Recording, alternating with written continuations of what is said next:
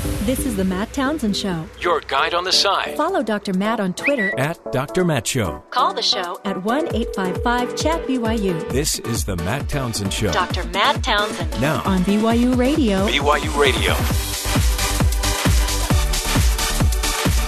Good morning, friends. Welcome to the program. Dr. Matt here, your coach, your guide on the side, along with Jeff and Terry. The gang, they've been working all night long. All night. Hmm. Trying to Wow. get We'll- the show ready for today. I worked out all night long. We'll go with that Wow. story. It makes it sound better, Jeff, if we did work all night long. so night you guys long. weren't here working all night? No. Oh, boy. There's rules against that. Really? Would- HR would call us. Yeah, they would. They'd be so mad about it. Um, We would love to work more, but the the email and the call from HR is just it's too annoying to bother with. It's oppressive. It's well, it just seems like you guys are always so ready with so much stuff that it must be all night that you're working. Thank you, Internet. Thank you, interweb. hey, um, talking about uh, working all night long, President Trump uh, grand slam on the the State of the Union. That's what some are saying. Seventy five percent of Says who? in the CBS poll wasn't it seventy five percent? Yeah. like really thought he did a good job. Yeah, sure. A sixty something percent knockout job. Does this mean that Americans want to s- see him stay on script? Yes, I think that does mean that. But, uh, but behind the scenes, there's a lot of stuff going on. He's mad at the Department of Justice guy, Rosenstein. He's not doing what he told him to. yeah. Be my guy. Are you, you going to be my guy? Are you on my team? Except he's not. He's not like from the administration. He's not from the campaign. He's a career He's a career Uh, poli- He's a career. like district attorney Yeah. type of Yeah. person. And so, I mean, he's a career litigator working in the Department of Justice who does his job, and his job is to see the investigation to the end, and that's Yeah. something the president doesn't want. Yeah. And uh, now the, the whole memo, the hidden memo that now it's a this is a really weird precedent where the president could actually release a memo. It's an un, a, a never used rule, they're calling it, that the president has. The, so the, the House Ju- or, uh, Intelligence Committee has voted to release this memo that is supposedly explaining how the Justice Department and the FBI overstepped their bounds and told the FISA court not all the information when they got a wiretap on a former Trump uh, aide, Carter Page. Yeah. Right, so they didn't give him hmm. all the information, but got a wiretap. They're saying that right there But was what the, it what it shows, doesn't it, is that maybe the previous administration's Department of Justice, FBI, you know, Right. cut the corner to get somebody that was that had dirt on Trump. And then the current leadership continued those taps. So Yeah. that's why Rosenstein's in trouble, or at least Yeah. that's why the president is mad. And there's some memo that came out. It was the So- findings of one of the. they went and Congressional- took all this information. It's all classified, and put like bullet points together. Yeah. Here's a four page memo that explains all of this. And they're like, we want to release it. And the FBI and the Justice Department is like, this is classified. Don't be releasing. And plus, it show yeah, it shows it also the inner workings. Of, it shows how they the government. do the wiretaps, and that's a very uh, closely held thing now because now Carter Page, Mm-hmm. who knows there's wiretaps, is not using his phone anymore. Which kind of goes against the whole, uh, you know, point of investigating somebody who may be doing something wrong. Right, right. So they're trying to let's coordinate this, but then they're like, we're not going to let you look at this because this makes you look bad. Oh boy. So not, not one of our office memos has been this exciting. No, no, Many of them have been four pages, but never this exciting. absolutely. that's it. But And they have to do with parking and stuff. It's like, Yeah. ah, Yeah. Come on. So the FBI came out yesterday and said, um, as expressed during our initial review, we have grave concerns about the material omissions of fact oh boy. that fundamentally impact the memo's accuracy.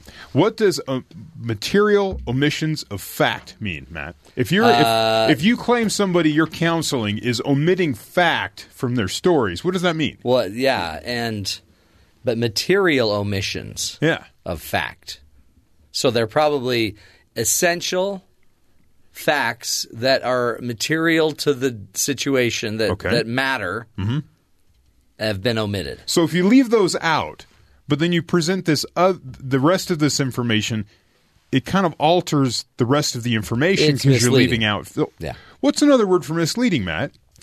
Um, chicanery. Yeah. So Is, that- is it? I don't know. it's a. It, Is it? It's just it, what what it is. Is it's manipulation. It's lying. It's now. Here's the dilemma.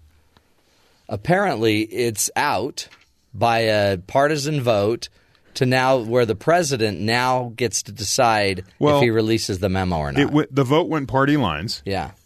and the Democrats produced their own memo explaining the Republican memo, and that group, the House Judiciary Committee, voted not to release the Democratic memo.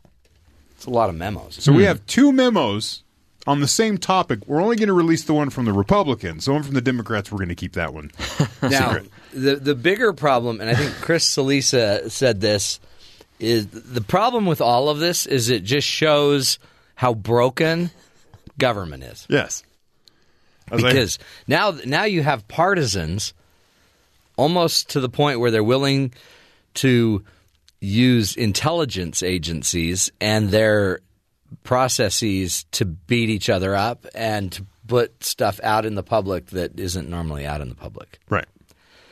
Not good. And now there's a hang up because the ranking member, the Democrat on this House committee, is saying that the uh, committee chairperson, Yeah. Representative Devin Nunes, changed the document after it was voted on, and now there's there you know Yeah. basically no one on the committee has seen the final document that the president has. I think what this again tells us is um, okay, Congress is not going to solve any of this, No. really, which is interesting because the Senate seems to be doing better on the intelligence stuff. I mean, on the uh, Russian stuff, except Yes. we don't ever hear about them because they don't have as They're- much controversy. Their investigation isn't over yet. Well, no, but they also aren't in the news every day about their investigation Right. because they're kind of doing it quietly the way we usually do this. Yes. And this is maybe why Mueller's investigation will matter more because Now- you can't trust what's going on in Th- Congress. this all has come up in the last two weeks. This memo, and it also coincides as Mueller's getting closer to the inner circle of the White House. yeah. Just kind of coincides there. So as as, as, And- as he gets closer, this, this it is starts the foundation of the Mueller investigation, right? Because this led to Comey getting fired. This led to all these events. Kind of start with this investigation. But but the funny thing is, is they don't uh, know that exactly. No. but you but so the White House. Many think. would say the White House are out there pulling strings to create more smoke screens and all these issues. But the reality is, is nobody really knows what's in the Mueller investigation except what Mueller's released or leaked. Right. So Mueller may be just tricking everybody. Yeah. And the next thing you know, he's going to indict Putin for Really? not wearing his shirt. Oh no! But we have evidence of that. Is that an indictable offense? Have you seen him without a shirt on? Some people like that. Yeah. Um, okay, interesting. I, I don't normally have you go that deep into politics, but It's it's it's kind of interesting to know. there's all this details, and it's for me, it's kind of fun to watch because it's it's like a soap opera. Like Well, yeah, the next you- thing. What's the next thing? Well, it's What's like when you next pull thing? up next to a car accident. You're like, oh, I want to watch. Yeah, you're every, the, the nation can rubberneck at this car wreck of politics going on. But as you said, it just comes down to show that we're willing. Certain parts of the government are willing to go to certain extremes yeah. to win for Mm-hmm. whatever reason. But haven't we known that for decades? Not this far, though. Well, and and two, nobody's really winning. no, everyone loses. It just turns into Just a, a- we're all as just a someone bunch calls of it, a, a partisan food fight. And at the I end, would you're love just, to see You're that. just covered in mashed potatoes. Next thing you know, you're wiping mashed potatoes off your That's face. it. Uh, all right, let's get to the rest of the headlines, Terry. What else should we be watching? Former Trump spokesperson for uh, President or spokesperson for President Trump's legal team plans on detailing to Special Counsel Robert Mueller's team how a press release regarding Donald Trump Jr.'s 2016 meeting at Trump Tower with Russians was crafted, and how White House Communications Director Hope Hicks said Trump Jr.'s emails about the meeting will quote never get out. Never. Three people familiar with the matter tell the New York Times. Mark Corallo resigned as spokesperson in July 2016. The same month, the press release was written aboard Air Force One as Trump and his aides flew back to the U.S. from the uh, G20 summit in Germany. Hicks made the comment about the emails during the conference call. The three people told the Times, and Corallo was concerned she might be contemplating obstruction of justice. The press release said that the meeting was only about Russian adoptions, but it was later revealed that when Trump Jr.'s emails were made public, that he had been promised compromising information on Hillary Clinton. Do you remember how Trump Jr.'s emails were made public? Yeah. He tweeted them out. It was his fault. Just look at yourself, pal. It's like, come on. Quit blaming. Just look at yourself. So there may be something there that Something's lead- going on. Mueller seems to be very concerned about that flight. Yeah. And who made who who crafted the press release? The story that, that's out there now is that President Trump Yeah, was was the one telling everyone what goes in the press release. If so, does that constitute obstruction of justice? Oh, brother. Who knows? But what so is he's trying to nail down the what does on that have to do with Russia? Uh, yeah. President Trump asked deputy. Well, the meeting was with Russia, and it was I know. a, a deal. And, and, and I've, I've told you the story how this all leads back to Vladimir Putin's billions that are stuck I away in. Swiss it's bank all accounts. Vlad. Come on. Okay, President Trump and Deputy Attorney General Rod Rosenstein in December. He asked him in December if he was on my team. So Oh, yeah. Trump brings in Rosenstein and says, "Hey, are you on my team?" Uh, CNN reported this yesterday. Rosenstein originally visited the White House to ask for Trump's support in fighting off uh, document demands from the House Intelligence Chairman Devin Nunes. He's According to sources, Rosenstein was surprised by Trump's question and reportedly responded, Of course, we're all on your team, Mr. President. The Department of Justice and the White House declined to comment on the incident. This comes after Trump also reportedly asked uh, FBI Director James Comey, soon to be former Deputy FBI Chief Andrew McCabe, and Attorney General Jeff Sessions about their loyalty to him. A lot of loyalty questions He's, he's like he's like. You remember sixth grade? Um, vaguely. Do you remember the really big insecure kid, but Yeah. that was big and kind of a bully, but you know was rich and you liked him, and you wanted to go hang out at his house because he had all the toys. But then he was rude to the girls or whatever, and then you, he'd always come over and say, "So you're my friend, right?" You're my friend, And right? you'd be like, "Oh yeah, sure. totally." Doesn't that? Loyalty pledges with people trying to enforce the law Yeah. becomes complicated, and especially when the person in the White House is being investigated by each one of these people. He's Yeah. asked a loyalty pledge from them. Kind of a problem. Yeah. Mark Zuckerberg attempts to fix Facebook. They are causing users to spend less time on the service. Facebook CEO told investors Wednesday that tweaks made to the content it shows users have led to a 5% drop in the total amount of time users spend on this social network. Oh well, see, so he is helping us. It's a fifth, what's a 50 million hour reduction overall? But, honestly, that's, That's good. great. Yeah. Thank this, this was part of a statement with the company's fourth quarter earnings report. The decline is said to come from a decision to show fewer viral videos in the news feed. Facebook also reported its first ever decline in daily users in the U.S. and Canada. It had 184 million daily users in this region in the quarter, uh, down from 185 million in the prior was quarter. that his So it's goal? down. Was his goal to uh, No, I get doubt it. more people to not use his product? No, I think he's trying to make it so it'll be a, a nicer place to go. Well, but the but funny, it- but- initially, you're going to lose people because you're messing with things. yeah, but a lot of people like the viral videos. He On- just doesn't like them because he doesn't make money on viral stuff. On a different story, members of Congress were on a train yesterday and it crashed into a garbage truck. Oh yeah, Ooh. I heard that. And nobody was hurt on the train. Somebody on the garbage truck died. And so Mike it's kind of Lee weird. was on the train. a bunch of people, uh, a bunch of members of Congress who were medical medically trained jumped off the train, helped people. We'll talk about it. But uh, that story Yeah. has turned into, in certain areas of the web, has turned into a um, a uh, kamikaze attack. Oh, like boy. because of the memo that Yeah. someone tried to take out Congress or something. Wow. That this is evidence of a civil war, and that all started on Facebook and some of the trending stories, and they still haven't fixed their their algorithms to try to not an accident, but an, an intentional attack on our government. Yeah, and you're just like, ah. Wow. So this stuff happens. And uh, Super Bowl this week, obviously, Philadelphia police think they found something better than Crisco to keep Philadelphia fans from climbing light poles if the Eagles win the Super Bowl. Did they really put Crisco on them? They did Oh, last my week goodness. or two weeks ago, but the uh, they are keeping their playbook secret. They're not saying what they're using. Uh, a contingent of workers who jokingly called themselves the Crisco Cops applied shortening to light poles before the NFC Championship game two weeks ago, but it failed to stop some fans after the Eagles' victory. Yeah, there was photos of people just climbing Well, right up the inebriated people that don't Yeah. know there's Crisco on there, They're they're, still going to work that pole. It might have been frozen too. Asked Tuesday whether police have found something slicker, Commissioner Richard Ross says, We think so. He promised that whatever police do, it will be safe, it will be effective.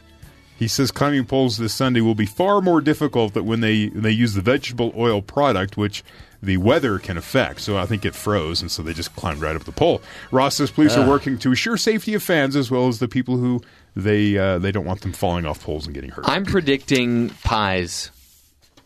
They're Really? going to use pies. Really? Yes, Pies. pies. They're they're sticking with Crisco pies, only baked products Why don't or products used for all baking. you have to do is bring a ladder Hmm. and then put the ladder higher than the Crisco line, and you're up the pole. Yeah. No Crisco It was- stopping an Eagles. They fan. made a big deal about uh, all these. They, they showed utility trucks and people just greasing the poles here, and then all of a sudden afterwards, you see all these people out celebrating, and all these people climbing all the light poles and traffic poles in Philadelphia. it's like, good job, guys. Have you ever had the desire to climb a light pole? never. Your team, Never. your team isn't going to the Super Bowl, so What about like after an appointment to the dentist and you're kind of loopy? How Nope. about then? Nope. No. Nope. Okay. I have had a desire to uh, to um, Crisco uh, pole before, like Yeah. a like a like a flagpole. right. Sure. Because I was never the kid in like class that could climb the rope very well. Why did we even have that rope? Yeah, rope burn. They wanted everyone to know what a rope burn felt like. I wasn't. You remember you had to do that for like some physical education It was thing. a presidential Yeah. fitness test of some kind. that yeah. was a Ronald Reagan presidential Yeah. fitness test. and then they stopped because it was just shaming everyone because we can't climb ropes. No, we're not. You know, maybe we're not meant to climb ropes. Maybe. And that bell just looked. I mean, our bell was like pristine. No one touched that bell. Top of the thing. By the way, Um, in Minnesota, crazy. yeah, in Minneapolis, where the Super Bowl will be, I saw a temperature this morning of minus four degrees. Oh, Wow. lovely. That's that's delightful. but it's indoors, right? So Yeah, but it's it's going to be that. That's what's too bad about this is it's it's anyone's game now. By the way, that's the temperature in my house currently. Oh yeah, you still haven't fixed your furnace, huh? No, so we had them replace the sensor, the flame sensor, and uh, no, hold on, hold on. The flame sensor that you broke. yeah, Okay. Oh, now, how'd you break it? Brushing it with a toothbrush. brushing it with a toothbrush, snapped right off. So um, Whose toothbrush was that? by the way? now they want to they want to take the fins question. out There's of the wife's. AC unit, clean those, Uh-oh. re put uh, refill the Oops. uh, refrigerant, Yeah, yeah. and then put it back. And apparently, it's going to cost anywhere from nine hundred to seventeen hundred dollars. watch out. I They'll go, never- wait, wait, your your dishwasher's broken. What happened? I never would have thought I would have to repair the AC to repair the heater. Oh yeah. Doesn't make any sense to me. oh yeah. They're one unit. And by the way, you're repairing the AC and putting new refrigerant in while your family is freezing to death in the winter. Yeah, I mean, there's irony there. kind of ironic. It's uh, you. This was your worst nightmare too, because you you were thinking they're going to come in and just start charging you.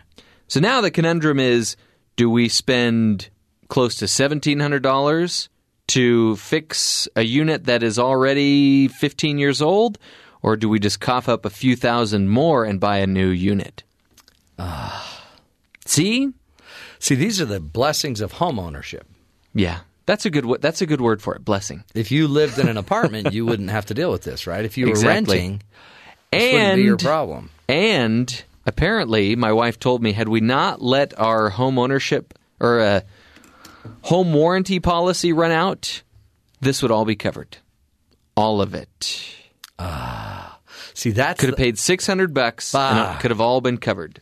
That's the downside of having your wife be such a smart accountant type because she knows that. So it's better to be ignorant. Yes. Ignorant is bliss. Ignorant is bliss. Well, I'm sorry you're going through that. And I wish, you know, if you want some heat, do you, if you want to bring your kids over, bring them over. My house was roasting yesterday. Sorry. Ah, I, we were just ah balmy, a balmy 73 degrees in my house. Boy, you're a monster. Sorry about that. Hey, up next we're going to be talking about uh, why manufacturing still matters. Uh, it's the the percentage of our gross domestic product um, coming from manufacturing is dropping and dropping and dropping and yet going up in a lot of other countries, including Western countries. What is it about the United States and our manufacturing sector? We'll talk about it up next on The Matt Townsend Show.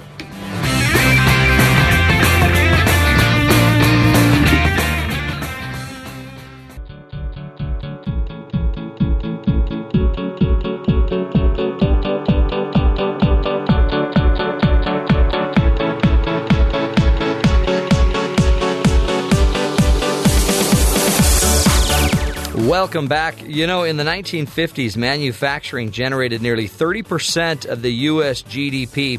Over the past uh, fi- uh, 55 years, that share has gradually declined now down to less than 12%, uh, which was an amazing, amazing drop when you think about it. And uh, meanwhile, other other areas have been going up. Real estate, finance, Wall Street have been growing in their power and their strength. So here to explain to us why manufacturing uh, has been dropping and, and why it still matters and has immense import uh, for all of us here in the country is um, uh, Louis Uchitelle. He covered economics and labor issues for the New York Times for 25 years and is the author of the book Making It Why Manufacturing Still Matters. Uh, Louis, thank you so much for being with us today. It's a pleasure to be with you. This is. Um, it's so interesting. And in fact, when you think of President Trump, you know, kind of uh, having some strength in the Rust Belt, strength in the Midwest. It seems like there is a connection to the fact that a lot of these manufacturing jobs are leaving America and, and the craziness of our political world today. What has happened to manufacturing in America? Well, manufacturing in America, um, what has happened is that manu- most manufacturing in America is done by multinational corporations, two thirds of it to be exact multinational corporations, by definition, have uh, factories or uh, overseas, and they choose more often than not to make overseas to manufacture overseas what they sell overseas.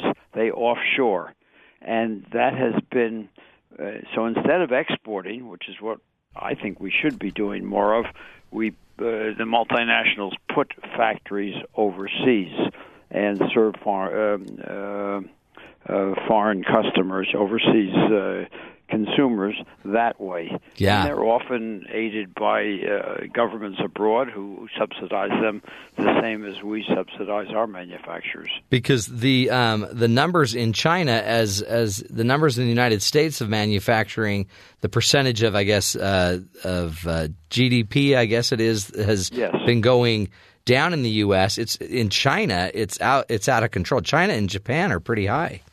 Yes, in the in this country it's about 12%, and it's declined from well after World War II it was almost 30%, and it's declined not rapidly but steadily uh, through the years as a share. That is, manufacturing output goes up. If you make two widgets one year, you make three the next. Yeah. But other sectors of the economy go up faster. So manufacturing share of the of the economy continue keeps dropping, and it's dropped from nearly 30 percent in the early 50s down to about 12 percent today. Um, but in China, they 32 percent of their GDP is manufacturing. Yes, South Korea is similarly high. Oh, wow. Germany has a higher percentage than we do. Um, eh, manufacturing to, uh, is a very essential part of the economy uh, for two reasons. One, we have it, it's the source of most exports, and without it, we run trade deficits. We have We the last time we had a trade surplus was back in the 1970s. And uh, the second thing is it's uh, it's a wage leader. Manuf- unions, uh, factories are easy to organize because people work together. It's one factory. You can stop production, and that's where labor's strength has been. Um, and now, of course, with fewer and fewer factories, less and less. Uh, uh, less and less employment in factories uh, that that uh, robs, if you will, robs labor of a very uh, you know important lever for raising wages. Does is that part of the problem, Louis, with this? Because um, it seems like we always hear that you know it's just cheaper. It's just so much cheaper for them to manufacture abroad. Is it that, um, that we have the pressure to keep the wages up here in the United States, but they can't compete with the wages and the low cost of labor in other places? Well, first of all, uh, manufacturing because it's so automated, uh, the share of workers in manufacturing, uh, the number of workers in manufacturing keeps dropping, but simply as a result of automation. If we had no other problem, no other country to compete against in some mythical world, uh, labor, uh, uh, the workforce would would drop anyway, simply Ah. because of the automation. Right. And it's dropped from about 19 million in 1979, or uh, to about 12 million today. Those are round numbers. Um, that can't be helped. Uh, uh, you can uh, maybe the I mean one way to employ more people is massive infrastructure uh, spending. I would love, for example, to get on a train in New York or on the East Coast uh, at uh, six o'clock in the evening and wake up in uh, San Francisco in a high-speed train. Yeah, wouldn't that be cool? 350 miles an hour in San Francisco the next morning. That would be labor and, and constructing that infrastructure would be labor intensive. Um, Trump threatens to do that or says he'll do it in some vague form, but it doesn't happen, and his plans so far don't even come near that. Yeah. We're speaking with Louis Uchitelle, who uh, covered economics and labor issues for the New York Times for 25 years. And uh, he's now put together, he now has a book out, Making It Why Manufacturing Still Matters. Um, and the disposable American layoffs and their consequences. He lives in Scarsdale, uh, New York. And Louis, I guess uh, one of the things that uh, these other countries are doing, um, which which really is kind of putting their money where their mouth is, they're as as governments, they're investing in manufacturing. They're subsidizing it. Well, we are too. Public money is roughly one third. Of, if if you think of manufacturing output as about uh, north of two trillion a year, um, probably a third of that. I don't. I hesitate to use the word subsidies, but it's. Uh, but that's a good. It's I supporting, yeah. The word public money because it includes weapons, for example. We uh, most of the Defense Department orders. Um, weaponry from American manufacturers. That's roughly 10% of all factory output in this country. Yeah. Then, if you look out, uh, I'm sitting in my home office right now and looking at the uh, at the sanitation truck coming by. That's made in America under Buy American uh, uh, clauses in most uh, municipal uh, in most municipal uh, contracts. Um, so you have a situation where we are spend we we are spending a nothing that's made isn't uh, gets made without some sort of public money being involved or subsidy. Yeah. Factories get uh, we have this you know uh, inter-city competition. So one city, St. Louis, offers a manufacturer a free empty factory fully built with. Uh, with uh, with all, with roads and rail lines and whatever, and another tops it with an even better offer, and that um, is a form of subsidies.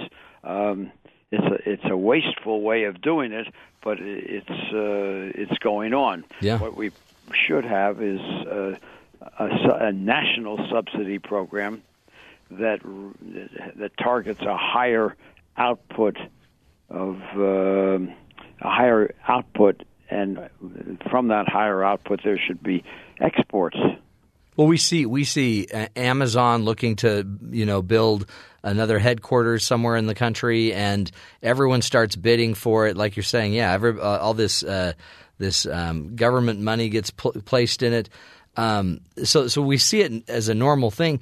It, I wonder if there's is there a generational um, gap, or maybe it's not even generational. Maybe it's just geographical, where uh, so many people are talking about tech and tech jobs and um, and STEM, you know, kind of jobs and education that I wonder if a lot of people are thinking they don't want to grow manufacturing. They'd rather grow whatever, more tech coding jobs. But in reality, I mean, these are good jobs, right? This is this is middle America. Yeah, the value added in manufacturing. You have to think of it in terms of value added. Um, when you well, let me go back a step. Gen, uh, General Motors, for example, went uh, went into bankruptcy, and it uh, then it recovered. The government bailed it out, bought stock, did all sorts of things. General Motors today in China makes north of two million vehicles a year. Wow. And of course, with Chinese subsidies and all sorts of things. Why? Why is it that that's going on? Why is it that uh, uh, Mr. Trump or or Barack Obama or Clinton, all the way back, or Bush, uh, to be nonpartisan about this. Why didn't somebody say, "Look, GM, you have to make those cars here in the United States. We bailed you out. We Mm. still subsidize you, and you have to instead of China making two million of those cars a year in China, make one million in China and the other million here." And if you run into trouble with uh, the Chinese government, will we, the U.S. government, the uh, Obama administration or the Trump administration, will run interference for you? But we want one million cars exported from here. You don't see any of that. Why don't on. we do that? Uh, answer me that, Louis, because that's and it is bipartisan. It's like nobody's pushed that. It almost seems like Trump might be at a point where he might kind of be that way on trade and you know demanding stuff from uh, the American companies, but uh, it also seems like it's pushing. It's making other people mad. Well, uh, Trump or I'm, I mean, I don't want to get into Yeah. Politics, but you don't hear Trump saying that. You didn't hear Obama saying that. You didn't hear Clinton saying that. Why don't we push it? I guess because the multinational companies that do this um, find that uh, it's uh, a better system to have um, uh, to, to operate in in each country as if each country was a separate union unit. Yeah. Um, Dow Chemical has a whole network of factories in China and even a research uh, facility there to make insulation for refrigerators uh, and other uh, petrochem and other uh, chemically based products. Why isn't that exported from here? There is no good answer except you the only answer would be well we have worldwide manufacturers worldwide have the capacity to make much more than there are consumers with money in their pocket to purchase what is made. Yeah. so we in effect ration it. Uh, perhaps we should subsidize the consumers. I, uh, certainly we should sit down and say to ourselves we cannot afford to have trade deficits year in and year out because the real danger isn't is that two or three generations right now the Chinese to take an example simplify it take we buy more from them than we, than they buy from us. So we pay them in dollars. They have dollars they can't spend in this country on what's made in this country. They take those dollars and they put them into U.S. Treasuries, U.S. government securities.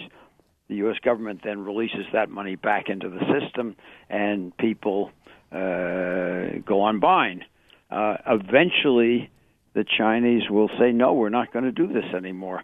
Just as we, uh, and the dollar will collapse, uh, just as the uh, British pound collapsed between the two world wars, the first and the second world war. And when that happens, we'll either have to go back to making stuff again, or we will. I don't know what will be. Now, Yeah. I don't think that's going to happen in our generation or my. I have two uh, uh, daughters who are married and raising children. I don't think it's going to happen in their generation. I don't think it. It might not happen in my grandchildren's and our grandchildren's generation, Hmm. But when it does, but eventually it will happen. What what can we do, Louis? Uh, just the average American um, to to really support more of this idea of made in America and get manufacturing working in our area. Well, that's a very good question, and I don't have a good answer. Um, and that's partly because our politicians, our leading political uh, Democrats and Republicans, haven't faced the issue that way. Uh, I don't know why they haven't, but it hasn't been.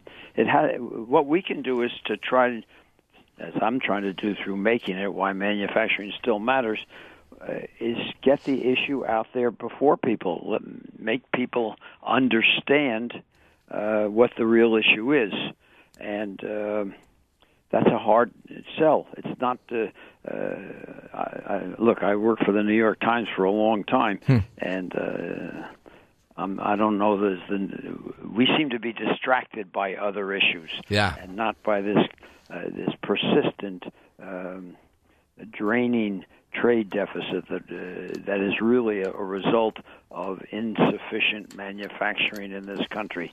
Not of high high tech products, but of ordinary products as well as high tech products. Yeah. Yeah, no, I, I totally agree with you, Louis. Thank you so much for your time and for your insight, and really, I think also for your energy and, and kind of watching over, uh, being a kind of a, a watch on the uh, on a tower as for our manufacturing. It, it is a complicated issue, and there is a lot of uh, history behind it, and a lot of complexity, and as you said, even a lot of um, just distraction. But man, there's power also to be able to say, "Yep, made in America." And to figure out some of the solutions to make it cleaner and safer and uh, allow manufacturing to bring those wages up as well. There's a lot of people that need jobs today, and that's a great way to do it. Well, we will continue the journey, folks. More ahead. This is the Matt Townsend Show, helping you be the good in the world.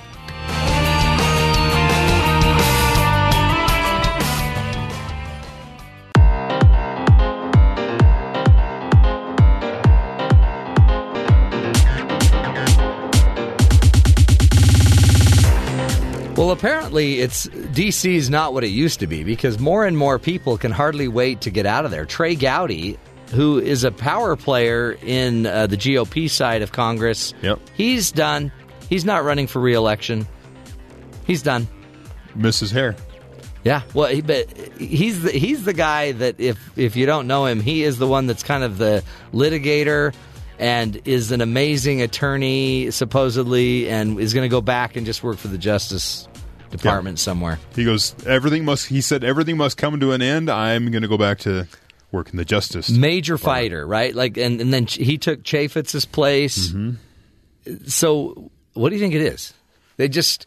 By the way, these are all GOP leaders Uh, that well, are yeah. leaving in the middle of the GOP power. Part of it, if you look at, there was a list yesterday I saw with all the heads of committees.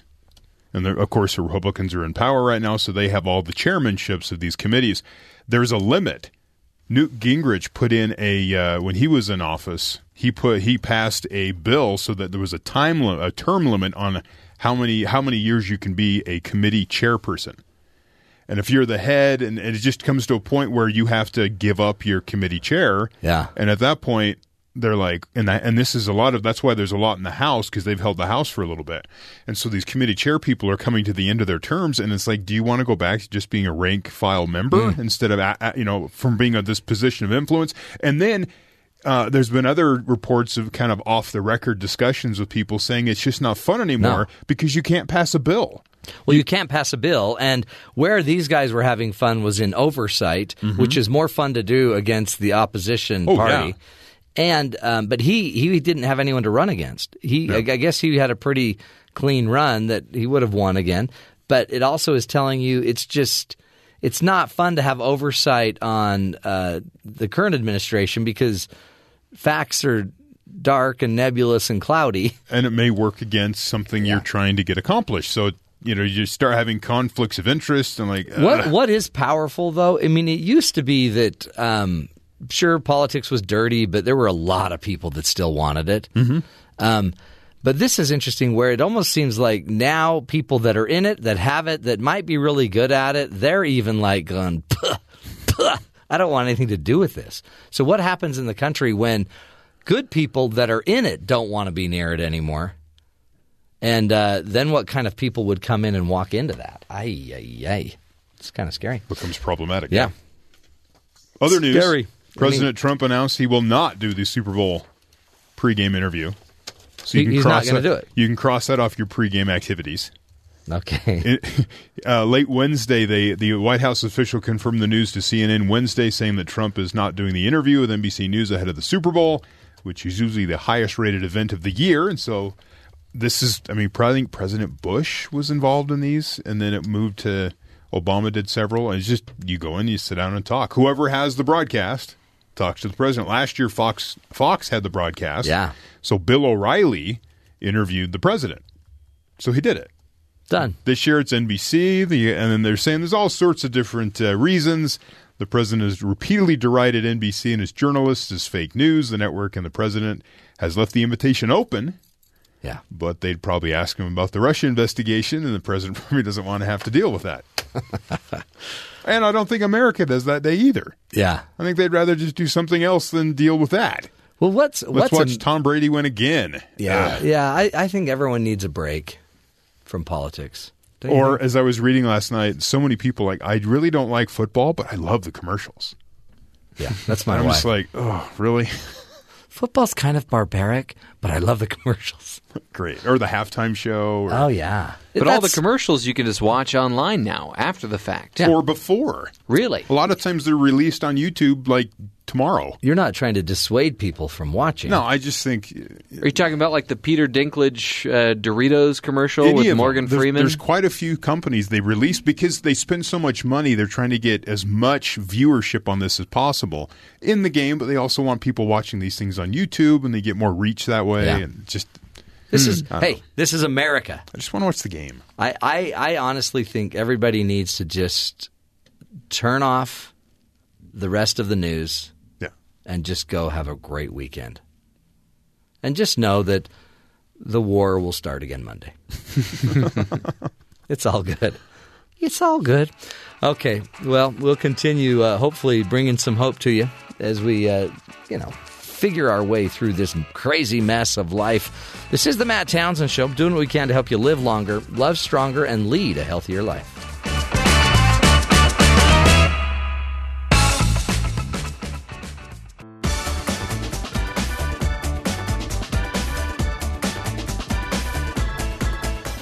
More headlines, folks. Uh, what else should we be paying attention to, Terry?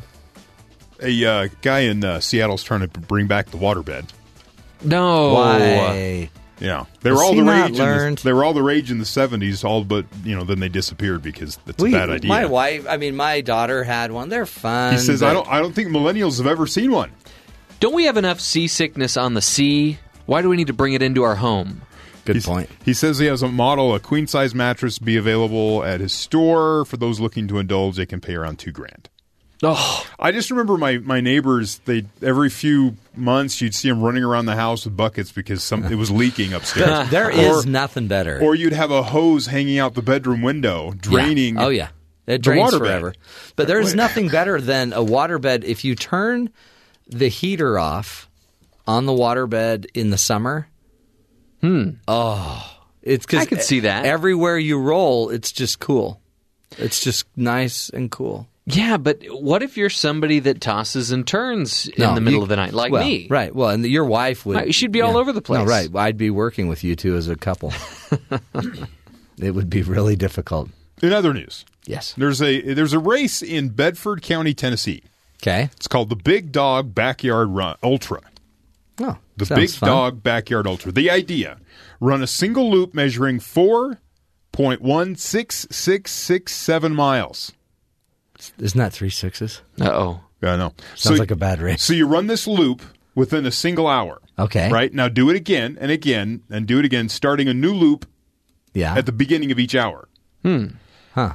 Regardless of how fast you finish the previous one, Yeah. Until there's only one runner willing to and capable of continuing to run one loop every Whoa. hour on the hour. Whoa. How, how far is the loop again? Four miles. 4.1667 And so miles. you just keep going until you're the last runner. Until everyone else has quit and you're the last one. So that doesn't leave much of a break in no- between races. So apparently, the weird loop distance has in fact been carefully chosen. So each 24 hours equals a perfect 100 miles. Wow. Hmm. Okay, now, now uh, why would we do this? Uh, people do this. Another twist is that every 12 hours you'll change between a daytime trail and a nighttime trail because the road loop has uh, less elevation gain and it's of course less technical because you know running off off road versus on road. You know on road it's nice and smooth. Yeah. Off road you got hills and rocks and everything. Do you win money or do you Oh get yeah, a yeah. job There's, there's or prize, something? There's prize money okay. here. Says uh, so they switch between that every 12 hours, and when you're on the road, you get to run. It's faster because it's less obstructions. Okay. and so Sure. you get more rest time between loops. Right. Right. So there's that little tactical thing. If you can get to the the daytime or the nighttime trail on the road, you can pick up some time. Uh, so the winning the winner was a guy named uh, Guillaume Calmettes. Uh, he's a Frenchman. So Yeah, yeah, it's a Frenchman. Sounds He fantastic. he won that by a distance of when running 246 miles, Oh, 59 loops over 59 hours. Oy vey. can you imagine what would happen to your grankles if you attempted that? No, my grankles. I just had to walk for TV yesterday. I'll explain it in the next hour. and I was worried about my grankles the entire time. It ends with obviously the Bad Dog Backyard Ultra isn't for everyone. No, absolutely not. Not even for a dog. Shouldn't be for anyone, really. Sounds like a bad dog would do that.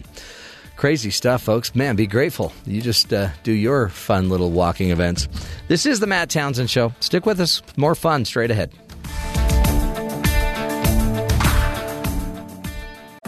This is the Matt Townsend Show. Your guide on the side. Follow Dr. Matt on Twitter. At Dr. Matt Show. Call the show at 1 855 Chat BYU This is the Matt Townsend Show. Dr. Matt Townsend Now, on BYU Radio. BYU Radio.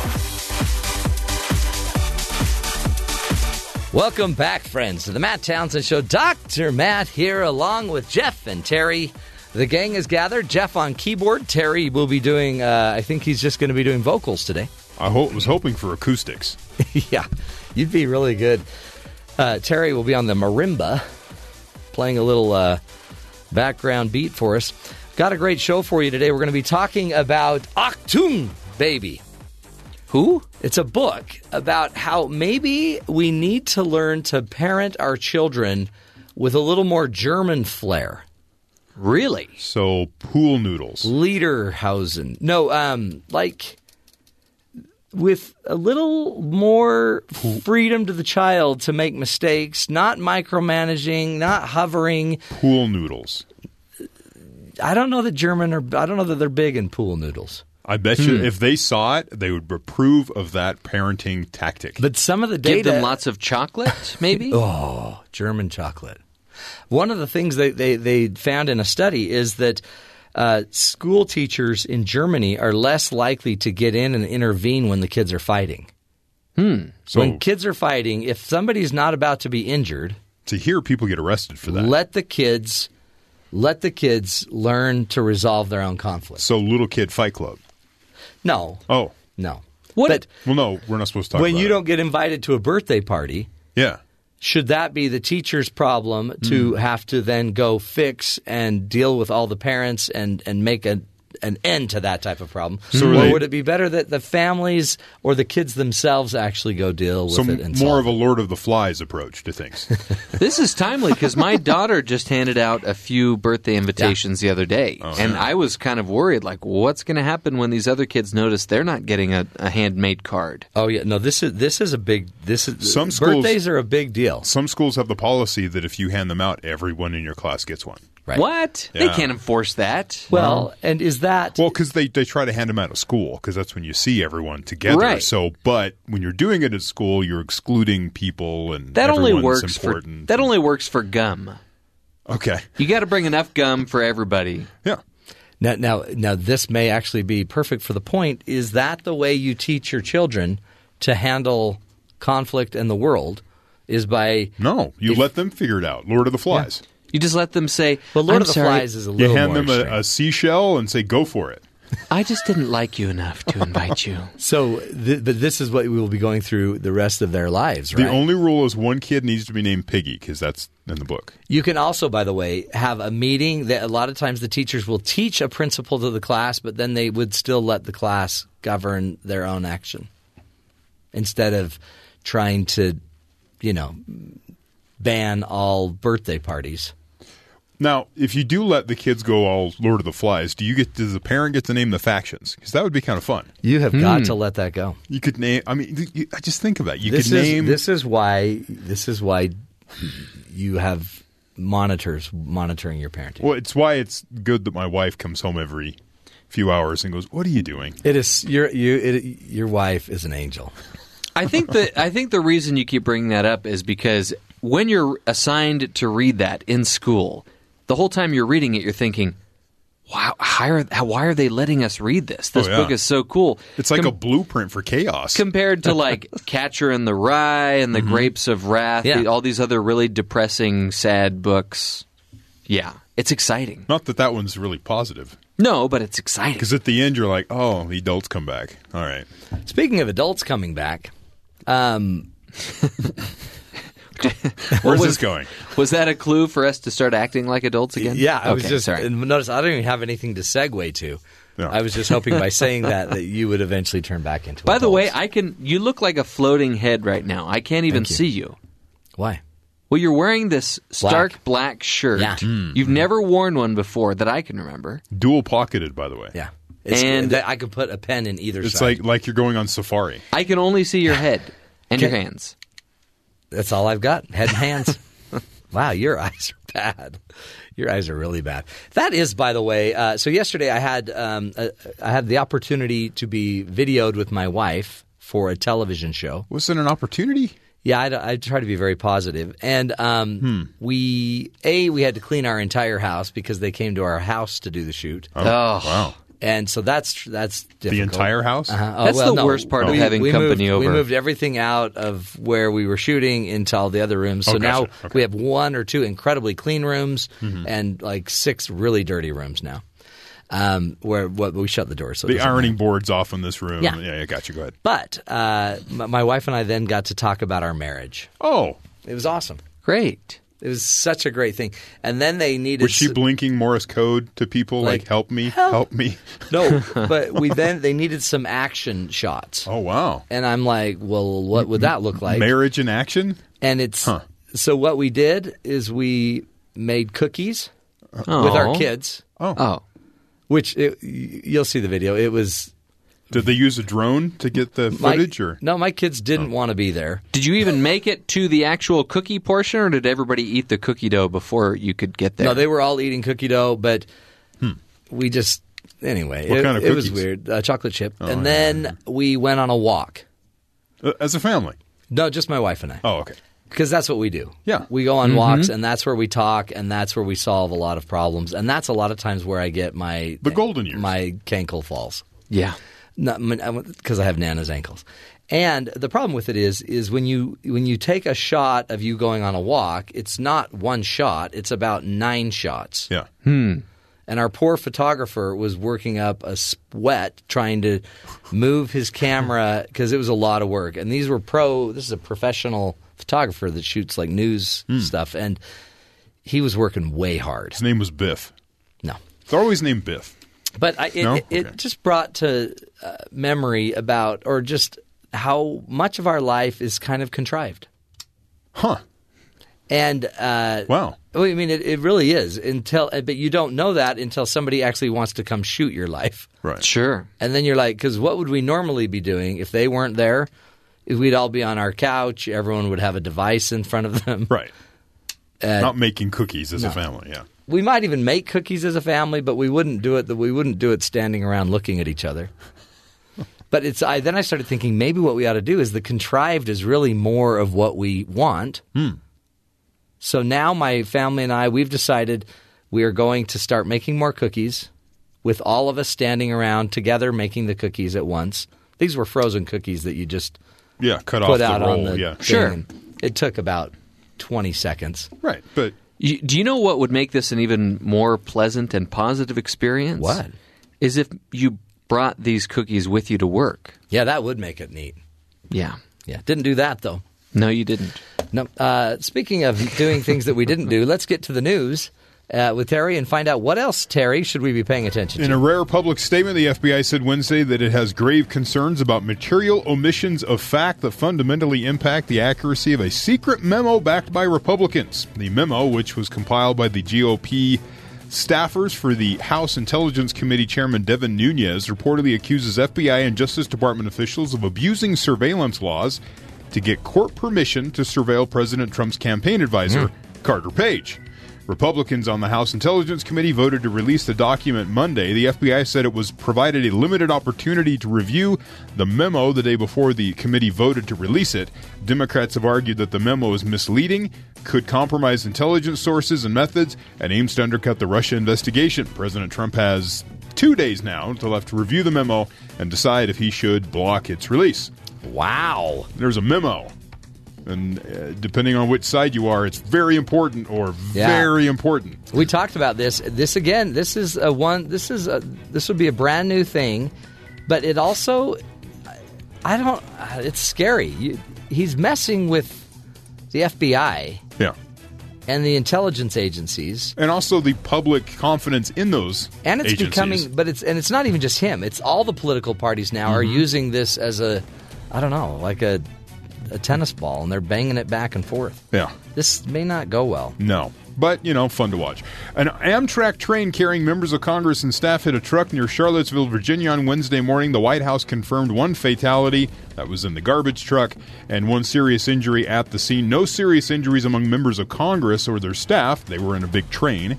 Uh, reports and those on the scene say that Representative Jason Lewis uh, from Minnesota hit his head and was taken to the hospital as part of a standard concussion protocol. UVA Medical Center tweeted that they have received five patients from the crash, with one in critical condition. The train was carrying a congressional passengers to a Republican retreat at the Greenbi- Greenbrier Resort. Look this up, Matt. I looked it up last Yeah. night. It's a nice place. Looks like a huge, like I mean, it is super nice. It's Just watch nice. it. Maybe a, a vacation for you. Greenbrier go Resort. Other. Jeff Flake and uh, Representative from Arizona and uh, Representative Jan uh, Brad Wenstrup of Ohio Oh, yeah. spring to action, opening doors, helping people. That's great. Um, let's see. Uh, Senator Bill Cassidy, Louisiana, is a physician. He was out helping people. His wife, I believe, is also a medical doctor of some kind. Uh, he, uh, there's a quote somewhere. I gave you a story. We'll have Yeah. it later for our hero of the day, where he's lifting the guy's legs. He goes, "I'm just trying to drain the blood back towards his heart." You know, you're like, "Whoa, Ooh. that's kind of Wow. a serious statement to make." So, but yeah, there people just jumped out, tried to That's help. pretty and- cool. That's that's a that is a, um, a hero story at the highest levels of government. You know, you don't normally see that. No, they could have just stayed on the train. And in fact, they had to convince the people on the train, the conductors and all those people, to let them off Yeah. the train to help people. Uh, so, what's with the delay? We are in a hurry here. Secretary of Defense James Mattis is actively considering banning U.S. military and civilian personnel from bringing their personal cell phones to the Pentagon. That, According this is to- a big deal. According to three U.S. defense officials familiar with the ongoing review of the issue, the official told CNN that while the issue is under review and a final decision has not been made, the recent rev- revelations that a fitness tracking app that maps people's exercise habits could pose security risks for U.S. troops has only underscored the need for this review. The official added that the review was ordered after Mattis expressed his intent to ban personal cell phones from the Pentagon. They've already banned them from the White House.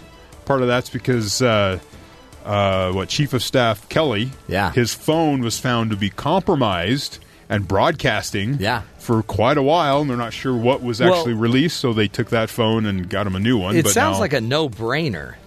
they're you're walking around with a camera and a microphone Everywhere you go. everywhere you go, and you can put software on there so you can remotely turn those two items on and then record. Well, So, and if you watch enough Netflix, a lot of bombs can be. No, No, anyway. Um, I mean it's true. but also, uh, you go to any major like manufacturing company or any high tech company, they don't let you in with certain stuff. because you'll they don't want their secrets getting out. Right. There's their proprietary So information. it's about time. So we'll see where this goes. Um, and finally, according to a recent survey, more than 40% of those under 33, so millennials, Yeah. uh, prioritize And Inst- Jeff. and Jeff. I'm 34, about to be 35, so I'm not a millennial. It depends on what years you're considering. But millennials, they, they consider Instagrammability when choosing their next holiday spot. The Really? picture worthiness of a particular place beats other factors such as cost, local cuisine, and whether or not alcohol is freely available at a low cost. Instagrammability. Interestingly enough, sightseeing opportunity scores are the lowest priority on the millennial list. Is uh, is this evidence of millennial shallowness? And they're saying not necessarily. The desire to please or impress peers didn't begin with the advent of social media. Other factors to consider is what likes actually mean. So getting a like Yeah. on a post. It's not necessarily a popularity contest. For some, plenty of Instagram likes are an indication that a decision is simply visually pleasing and desirable. For example, if someone who is isn't a traveler, writer, a travel writer, or a professional photographer gets plenty of likes on their Instagram photo of a destination, that's a pretty good indicator that they're in a, pr- a pretty spectacular spot. So it confirms to the person they made a right choice. Oh, interesting. Yeah. Whereas if you take a spot of maybe where I go on vacation and no one's going to care, then maybe I made a bad choice. I'm not sure. Others likely see Instagram travel suggestions as being simply more genuine than commercial travel packets or guides. Because they're just marketing material, Yeah. right? This shouldn't come as much surprise. After all, the millennial generation is known for trusting peers more so than brands or celebrity endorsements. Whatever millennial motivation is, Instagram is certainly having an impact on travel destinations today. Uh, we uh, what were once very remote destinations attracting only the most hardcore travelers are now being inundated with tourists. And for many, the goal is to capture that perfect Instagram worthy shot, but also to go to someplace unique. Huh. Not go someplace where everybody else just went. Yeah. Even though by doing that, you're going to make that place a place where everybody else is going to go. Yeah. Okay. That's cool. Instagrammability, Thank you, Instagram. I guess. Because now I know where I need to go, or where I should have gone, yeah. and where I shouldn't go. Yeah. That's why I don't know if this all tracks because most of it you look at and you're like, oh, wow, I wish I would have done that. Yeah. And then that's the end of it because, you know, you have a job. Yeah, then you got to get back to work. got to get back to work. Speaking of getting, getting back to work, uh, let's get Jeff working now. Um, so many new headlines. We've got a, oh a live a live report from Schick Shumway. He's on location for a special report. Schick, are you there? Thanks, Matt. I'm standing outside the House of Representatives chamber of the U.S. Capitol, and we're just hours away from hearing President Trump deliver his first State of the Union address. This is an event that has been rife Schick. with controversy, with Schick. many House Democrats Uh, refusing Schick? to attend I- I the president's he address.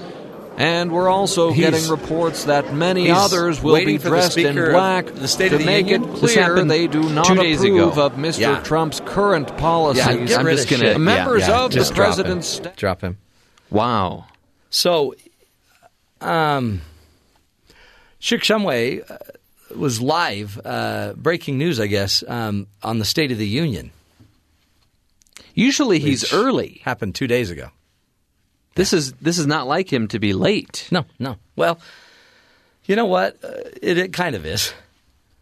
Early or late doesn't matter. I mean, he's he again missed totally missed the boat. Does he not read the news? State of the Union. He's he thinks it's tonight. He's actually kind of a distant relative of, of Don Shaline, so there there may be some nepotism there. Yeah. I don't I don't think we're getting rid of him anytime Is he? soon. Is he? Yeah, because of relative. He's here to stay. Ah, it's hard. It's hard. Okay. Well, if Don wants him, we'll keep him. Um, wow. let's uh, let's get to some other news or other headline. Any other headlines that actually might be current that we could focus on? I love this. I kind of wish I had this uh, item in my life. I think a lot of people would. Yeah. So there are these schools in Germany. You mentioned Germany. In fact, you're going to be speaking with uh, with your guest coming up here about um, How how Germans raise yeah how. Germans raise their children. Yeah. Well, listen to how kids in Germany are dealt with. Okay. Wow. So there are schools in Germany that are asking hyper and naughty children to wear heavy sand filled vests in a bid to keep them in their seats. What? Yeah, so it's uh, and this is actually causing quite a bit of controversy. Yeah. But they're they're sand vests. They weigh between 2.7 and 13 pounds. They're being used by 200 schools in the country, despite some parents criticizing them. And uh, schools say the vests are very effective at calming down hyper children and those with attention de- uh, deficit hyperactivity disorder. Yeah. Uh, they say it's a better way of tackling the problem than using drugs such as Ritalin. Uh, Wow. Gerhild de Waal, head of the inclusion unit at the Grumbrechtstrasse School in, in Hamburg, says children are never forced to wear the vests and are actually enjoying wearing them. She says the idea came about after seeing teachers in the U.S. use compression vests on autistic children and added that they actually help children concentrate better. Huh. Do you buy this? Yeah, kind of. Yeah? So, Yeah. one parent whose son has been wearing a four pound sand vest at his school for the past three years, uh, and he's got ADHD, said her son doesn't mind wearing it. It's four pounds. Well, anywhere from three pounds to 13 pounds, but this one's four. Yeah, yeah. Psychiatrists are skeptical about the vests, saying they could be seen as a one size fits all approach rather than focusing on a child's individual needs. Sure. Now, I don't I don't think I have ADHD and I I don't think I'm very hyper either, but sometimes I think a lot of people would love to have this vest to go to sleep. To just Oh, yeah. have like Do you that like a lot of weight- blankets on you? well, lately I have because my heater has not been working. freezing today. But uh, yeah, I think a lot of people would find this comforting. It's really interesting. Uh, do you know who Temple Grandin is? No. She was she uh, she's still alive, I believe. She has autism Okay. and she created this device. She's really big into um, husbandry, right? Okay, Animal yeah, husbandry. Animal husbandry. And she created this device that was for cows. Cows would go through this device and it would calm them down before going to slaughter. She was she was okay with animals uh, act, you know being processed for Yeah, meat and, right. and consumption and all that. But she was she was disappointed in the way that they were being treated prior to that. So she created this device that was a calming device. It would basically you'd put the cow in this device, and these little uh, these little panels would just press their sides, and they it would Calm calm, the cow down. She would use this device on herself too, Oh, and then she started conducting ex- Yeah. experiments with other roommates and other university students. And a lot of these students thought it was really calming too. It's like swaddling, probably. I mean, some of this is there is comfort knowing you're swaddled, Yeah, unless it's not under your own will. right.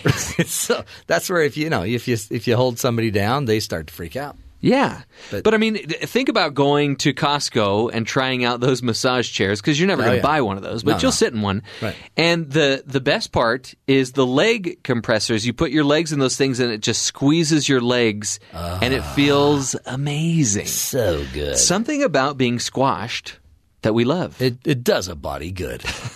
that's interesting. It really is. That, that's interesting uh, research. Some and by the way, there is no one size fits all, but medicine's not one size fits all either. Yet that's what most people throw Right. at ADHD. So interesting. You know, whatever. Let's learn. Let's keep figuring it out. Uh, maybe Schick Shumway needs it. By the way, Maybe maybe he needs some swaddling. maybe we need needs it on his head. swatting more like it. Uh, okay, up next we're going to be talk, uh, talking about uh, how the American mom might have some to some powerful things to learn from the uh, German art of raising self-reliant children. It's an interesting book. Straight ahead.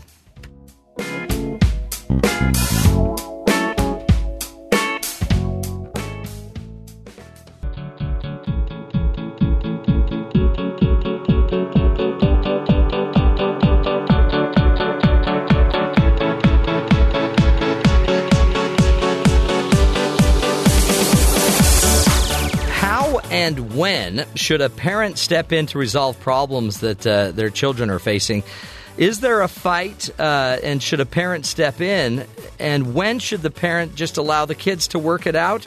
Well, today's guest, Sarah Zaske, lived in Germany and witnesses um, and witnessed there a different style of parenting. In her new book, Achtung, um, she reveals that today's Germans know something that American parents don't, or perhaps have forgotten about raising kids with self-reliance, and provides a practical uh, set of examples that American parents can use to give their children the freedom they need to grow responsible uh, and to be independent adults. Sarah, thank you so much for being with us today. Oh, thank you for having me on. This is, uh, I, th- I think, such an interesting topic. As we, you know, I have six kids, and I've noticed that sometimes it's just easier for me to just get in and do everything. It's just so much faster. but you you realize, as an American mom uh, living in Germany, that in Germany they do it differently. Um, yes, they have a very strong value on Selbstständigkeit or self-reliance. So they teach their kids to do a lot of things on their own, um, even uh, cutting food at ages four and five, um, and walking to school at, in second grade. Wow. But now that obviously means, Sarah, that a lot of German kids that have been cutting their food have probably lost fingers, lots of cuts. I mean, it's it, we're so afraid, right, of these little things. I think there have been lots of cuts. Um, I have not heard about a lost finger yet. Okay, good. Whew. But, But these are things that we used to do. Uh, you know, we got pocket knives uh, back in the 70s Right. and 80s, and for some reason that that ethos has disappeared in America. Um, and I think it, that's a bad thing. Um, we should view our kids as capable and give them a chance to try things that uh, might be a little bit dangerous because eventually they have to learn how to do it sometime. well, and then every parent, well, yeah, oh, so you're going to let them cross the street? Well, no, but we we can let them pick out their clothes, and we can let them, you know, suffer the consequence. Yes, absolutely. Um, for instance, I try to give my kids tasks at home that are about taking care of themselves. Like I'll give them their own laundry hamper, and they're in charge of washing their own clothes. So the natural consequence is if they don't do it, uh, they don't have any clean clothes, and there's no one to yell at. They can't yell at mom. Yep. but they, they have to take it on themselves and go, "Oh, I forgot to do that. I need to plan better." Did you when you did you go to Germany thinking, "Oh, I'm going to see how they do it differently," or did it just start dawning on you that your parenting style may have been different as an American? Yes, I had no idea that the German style would be much different than mine. I most what I had in my head were stereotypes of Germans. You know, Yeah. the stereotype that they're very strict and efficient and exacting. And when I went to a playground and saw, you know, a few adults there but not really paying attention and and kids, you know, running wild around the play structure, I was like, wow, this is something different Yeah. than what I'm used to in America. Isn't that fun? And again, on the playground when they're all running around, uh, I'm sure there were children that were maimed and injured all over the place. no. No, it's they're just fact- having fun. just having fun. And when things feel more dangerous, like there's a lot more height at the playgrounds in Germany, you Yeah. know, the hub structures that are 15, even 20 feet tall, the kids tend to act in a more safe way or more careful way because they know they could get hurt. And I think here we have these really safe little playgrounds, and kids are bored with them. So they try to do things that you're not supposed to do with them. That's true. and that's when accidents can happen. Well, and I guess too, they the kids here may know that their that their mom or dad is one second away from you know preventing all danger. How do you think that that impacts them over over their lifespan? How does how does um, not allowing our children to to kind of you know engage in life? How does it impede them as they grow? Well, we all have to learn how to manage risk at some point. I mean, as a parent, I would love to be able to make the world 100% safe for my kids. Uh, but the reality is that life isn't like that, and there is danger out there, and eventually they're going to have to learn how to deal with it. And if we give them a chance to deal with risk and fear at a small, at a young age, and on things like playgrounds or um, trying a, a new route to school by themselves, or um, you know, learning how to manage a fire themselves, then we're giving them a, a trial run at dealing with risk. and I think that makes them feel capable and more confident as they're older.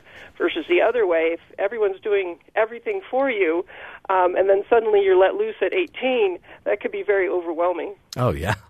Um, do do you? I, I guess is this uniquely American, or is this is this a Western thing? What is it, and why is it? Do you think that it's happening? Why are we so afraid of of our child taking a risk? That's a really good question. I've noticed that there's a similar feeling among English speaking cultures. Um, people from the UK and Australia said they have they have become a very safe culture and uh, very cautious with their kids.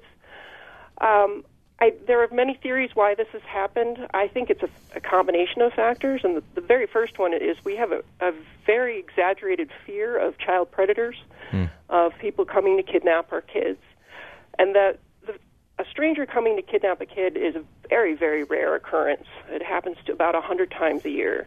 We hear about other kidnappings, but they are usually a custody dispute. Yeah. It's a different um, so that's a big thing, and our media plays it up and scares us all the time. Right. Um, and and the other thing is that um, we are very concerned about our children's future success. So we tend to schedule them and direct them through their entire academic career, um, basically kind of controlling almost every every moment of their day because we want to make sure that they will go on to a great career. I loved. I love. This sounds totally strange. I loved being a latchkey kid. I loved my mom working. My parents were divorced, and I loved being home alone. And it's almost like when you know she's like, "Hey, I'm going to take a day off, and we can hang out," and I'm like, "Ugh." I've got so much to do, mom. I've got to get back in the field. I mean, I learned the I learned how to take down my fence in back of my house so I could get my bike out into the field and and make a dirt bike racing track. I, I learned all of these things that if my mother had been hovering over me, I probably never would have experienced. Yes, I I had a childhood like that as well. Um, after school, we were sent out to play until dinner time. Yeah. and sometimes afterwards till it got dark. And I think that time alone, eh, or within the company of other kids, is really important because that's when you learn creativity, you learn how to solve problems. Um, if you're with other kids, you learn leadership and negotiation skills. And you don't get that if you're sitting at home, you know, doing homework or, or playing a video game. Right. Um, what what do you see as? Do you still live in Germany, Sarah? No, I'm actually in Idaho right now. Are you really? Hey, Yeah. that's a whole new book right there. Uh, What an American mom can learn from uh, raising your kids in Idaho.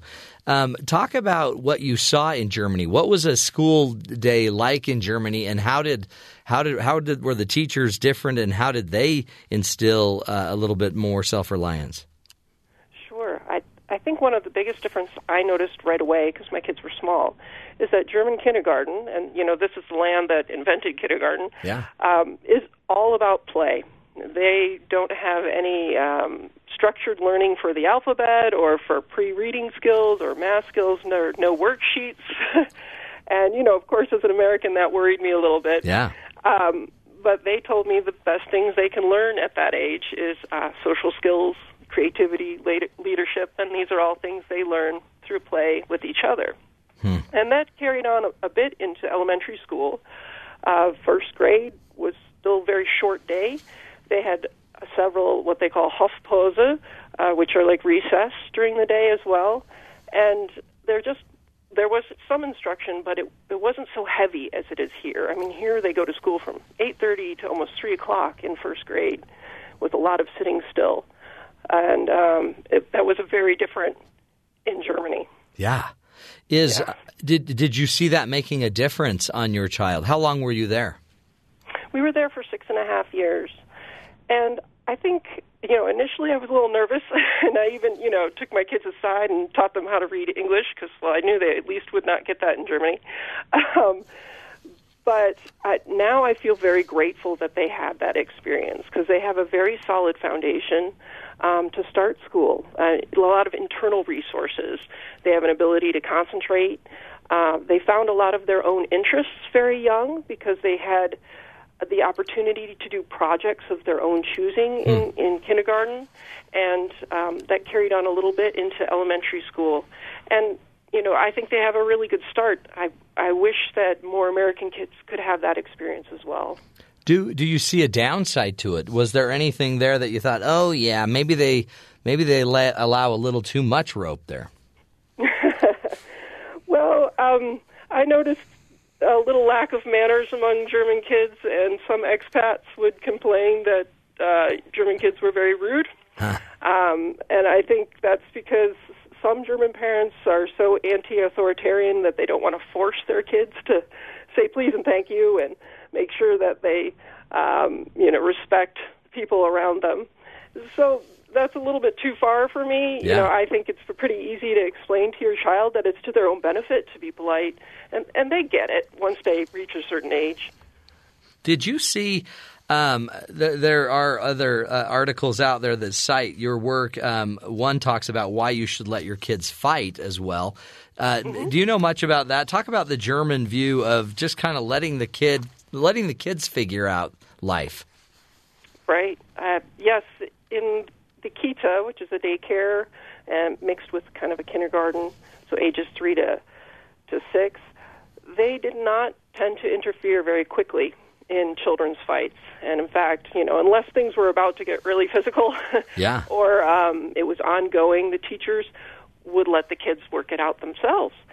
And the benefit, I guess, of this is that the kids ultimately will negotiate with each other because the urge to play with another kid is so strong um, that it makes them compromise.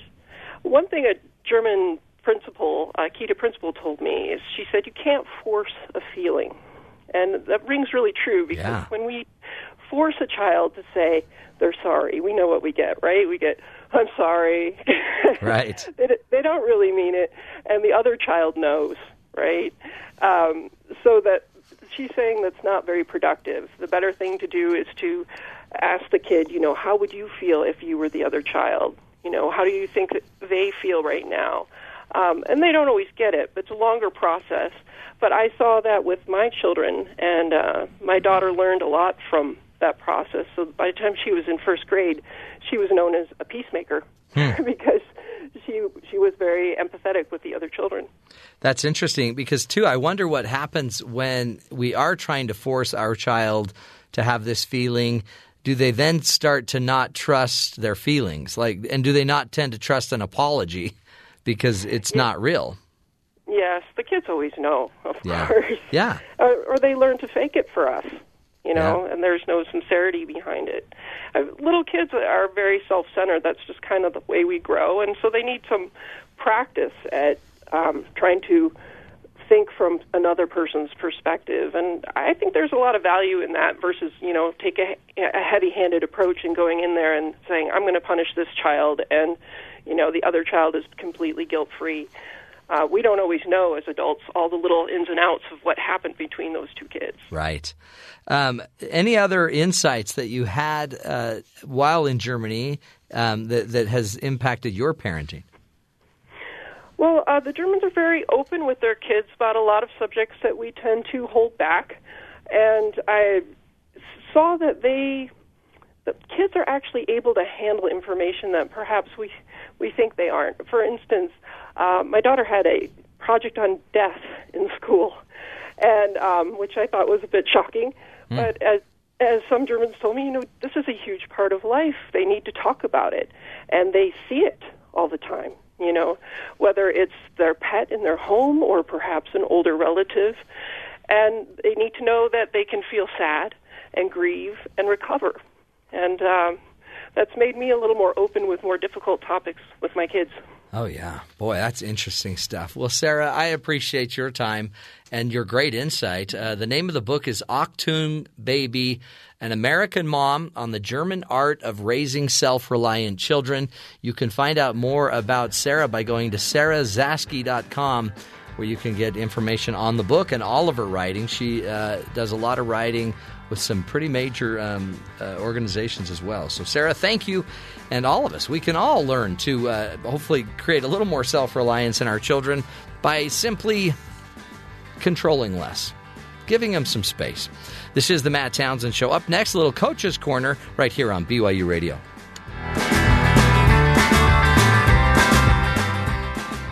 I'm ready to go in, coach. Just give me a chance. Because life doesn't come with a handbook, you need a coach. Here's Dr. Matt and his coaching corner. Play ball! Think about the times in your life when you, as a child, felt most empowered, felt most um, free to grow, to learn. And I mean, for me, it was building a fort in my backyard. Again, my my uh, my mom would go to work. My parents were divorced, and I again to me that wasn't an incredibly negative thing. I would go out. I'd have all summer to go play. I could watch a little TV in the morning, get ready, get dressed. My mom would call at home and make sure everyone's alive and doing well. And my sisters were babysitting me, but then I would just go play. And I'll remember, I mean, I totally remember building a fort. And it was an awesome fort. Totally dangerous. Uh, I I remember being having a nail go in me. I remember stepping in a, on a board that had a nail in it, and it hurt. And I probably needed a tetanus shot, and I didn't get it because I knew I would. Uh, I you know I knew I'd probably need a tetanus shot, so I'll just kind of see if I lose my leg. I even remember worrying for a day I might lose my leg, but you know what? Hey, it's worth it. The fort's almost done. So it was very empowering. I remember even finding stain that I could use to paint the fort and figuring it out. I remember the bugs infesting the fort, but I would just figure it out on my own. And um, I don't know what it did for me, except it just allowed me to see that I can do it and I can figure it out and I can use my curiosity and my creativity. Um, I also remember uh, at a little older age, my mom being willing to let me get on our roof and go fix our air conditioner. And when you're a 12, 13, 14 year old boy climbing up on the roof to go fix the air conditioner, uh, that was pretty empowering. No other friend of mine was allowed to just get up on the roof and go take down the air conditioner and or the air conditioning uh, pads and, and figure it out. I was allowed to do that, and it was work. I had to clean it. I had to vacuum it. But man, I felt good as a 13 year old. Yeah, I'm getting up on the roof today with permission. Interestingly, when I'd get up on the roof, all of my friends would want to get up on the roof, and I'm like, yeah, you can't. Sorry. This is a serious responsibility. And so I wonder if we could just allow a little bit more risk, a little bit more uh, danger, maybe, um, a little bit more freedom with our children. What might what might happen? What might happen if we just allowed them to solve some of their own problems? If they happen to be the child that comes and talks to you about stuff, hey, dad, I'm really worried about this and this and this, what would that look like? Last night, I spent some time with my soon to be college uh, son when he graduates this year. And uh, we were doing helping him with his um, scholarship applications and and school applications it's easy to just sit down and do it for him. Um, especially, you know, when he throws it out to you at 10:30 at night. Hey dad, can you help me with this? So, what are we doing with our kids? And are we actually setting them up for success? And are and when you make the argument immediately that you're just trying to protect them, who really are you trying to protect? Is it really your child that you're so worried about that you would, you know, write all of their college essays? Is it your child that you're trying to protect when you do that, or is it you? Is it your deep desire that they just go be successful and you can then be a successful parent? And is it too late at that point? I don't know. But I think we all need to be thinking about how we are going about raising our children and working with our kids.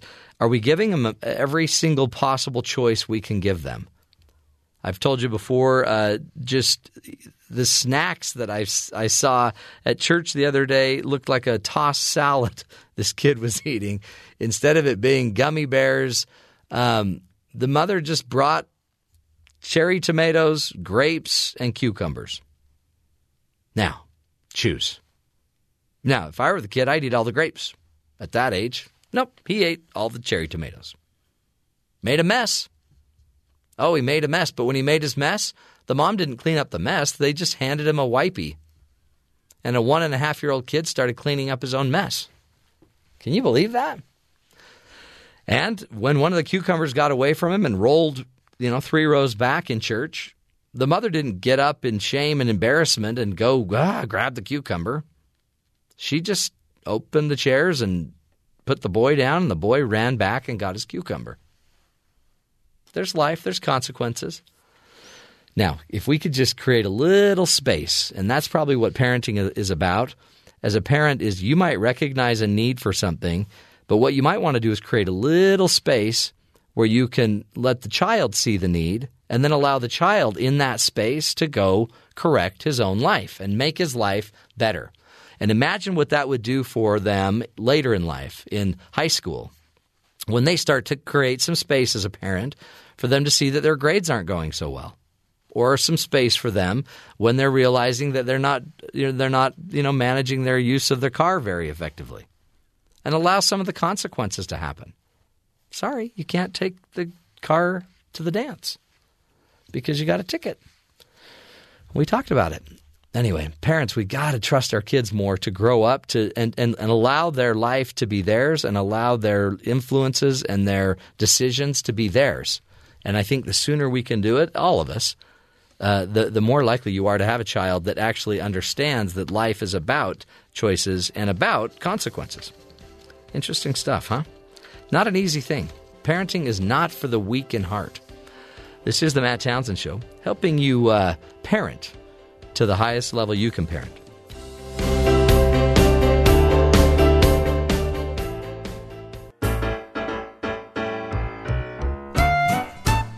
Welcome back. That is the music that means it's time to uh, saunter on over to Jeff Simpson and find out what's going on in the empty news barn. In your effort to declutter, have you ever accidentally given something away that had actual value? Yes. Yeah? I do you remember what it was?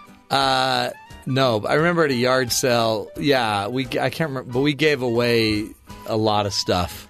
That not we sold it, but we sold Yeah. it at you know bargain basement prices. Someone in my house uh, gave away, I won't say who, gave away a book that we could have sold for about $100. But we didn't know at the time that we could have gotten that price for it. Well, I would bet that would be your wife.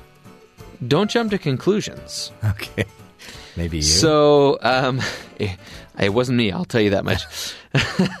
There's a Massachusetts couple that uh, had a donation to a local soup kitchen that may end up costing them thousands of dollars. oh boy. They gave away a fake can of soup that they used to hide their cash. Oh no. So, Amanda Matuccio said on Friday her parents cleared out their soup cabinet a few weeks ago and only realized several weeks later they gave away the fake Campbell's tomato soup can. Come on. When they went to put some more money into the can, they realized it had been put in with the donations. It was kind of devastating. Oh yeah. The fake can had had a bottom that unscrewed and contained twenty five hundred dollars in it, uh, and uh, they they said, "I just hope whoever did find the money, if it has been found, that they see this and maybe find it in their heart to return it." Which I think is Oh, yeah. odd because wasn't this weren't these soup cans being donated to people in need? Yeah. So can you imagine somebody in need opening up the Somebody bottom of that can, Yeah. pulling out twenty five hundred dollars and saying, "My prayers have been answered. It's a miracle. Finally, things are looking up for me." And then uh, you're asked to give it back. Oh, but Can you that is- imagine? oh, and especially if you need that money. Yeah. But you know what a gift. It's that's the gift that keeps on giving. The charity that never ends. See, hopefully it didn't end up in a soup because that would be a nasty soup. That would be. That would be. But you know what? High in fiber. High in fiber. Interesting stuff. Ah, boy. See, you're all charitable, and then sometimes it backfires. But hey, you'll be blessed from on high, I'm sure. We will uh, continue the journey, folks. Our goal is to help you live longer, love stronger, and lead a healthier life.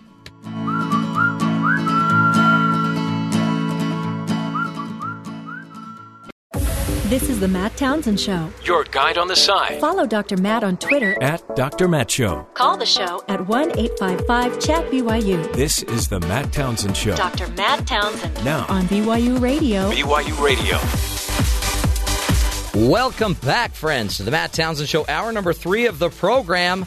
Uh, got the whole gang here. Terry and Jeff are locked and loaded, ready to go. And by the way, uh, if you missed our first two hours, because this is hour number three, you can go catch any of the old segments on iTunes, on Stitcher, BYURadio.org. Transmitting through Morse code. Yes, Morse code, or go to your cans. Amazon Echo device and just ask Alexa to look up the Matt Townsend Show podcast, and it'll start playing us. And what a gift that will be. Hey, welcome to the program. So much to cover, so much to talk about. Uh, I guess we, we could get into the, this whole Nunes memo with Donald Trump. One of the things about it is it's there's this inherent uh, I don't know. There's this spy factor that I think makes everybody intrigued. Like, what's going on behind the scenes? And what are the spies saying? The problem is the spies don't like to be in the news. And now Nunes, uh, who's a congressman, uh, basically part of the investigation for the GOP Congress, Yes. and uh, Schiff, who's the the Democratic On the it's the House Judiciary Committee, Committee. and they're both the Republican and the Oh. Democratic leaders of the committee. and they wrote a memo and the memo is basically showing that there may have been some underhanded ways of getting access to a Trump employee. Wiretapping employee. They didn't tell the court where they got the warrant. All the information Oh. about where the you know. So So there's It- the- there's palace intrigue the and it's not even in the book. the biggest problem I have with it is there's so many, so much backstory you have to know before you can understand it's- what's happening. That's it. I think that's why I always have you go in depth on And it. it's But people, purposely I complicated. know, and it bores people. Plus, Yeah. it's four pages long. Nobody's Yeah. going to get through four pages of a memo. you know, Oh. it's only three and a half, and it's double spaced.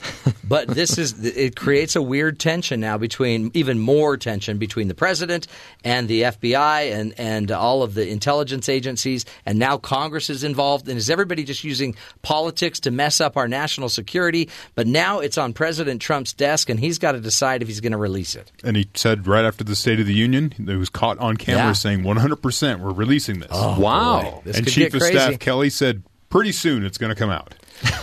They've only got 5 days apparently to do something about with it. Three, two to three of those days left. So Holy cow. maybe this is a pre Super Bowl event Well, instead of. the You should do it during Uh, halftime. No, During no, the halftime show. No, Why not? shouldn't. Let's keep politics out of football this year. No. just so we can enjoy it.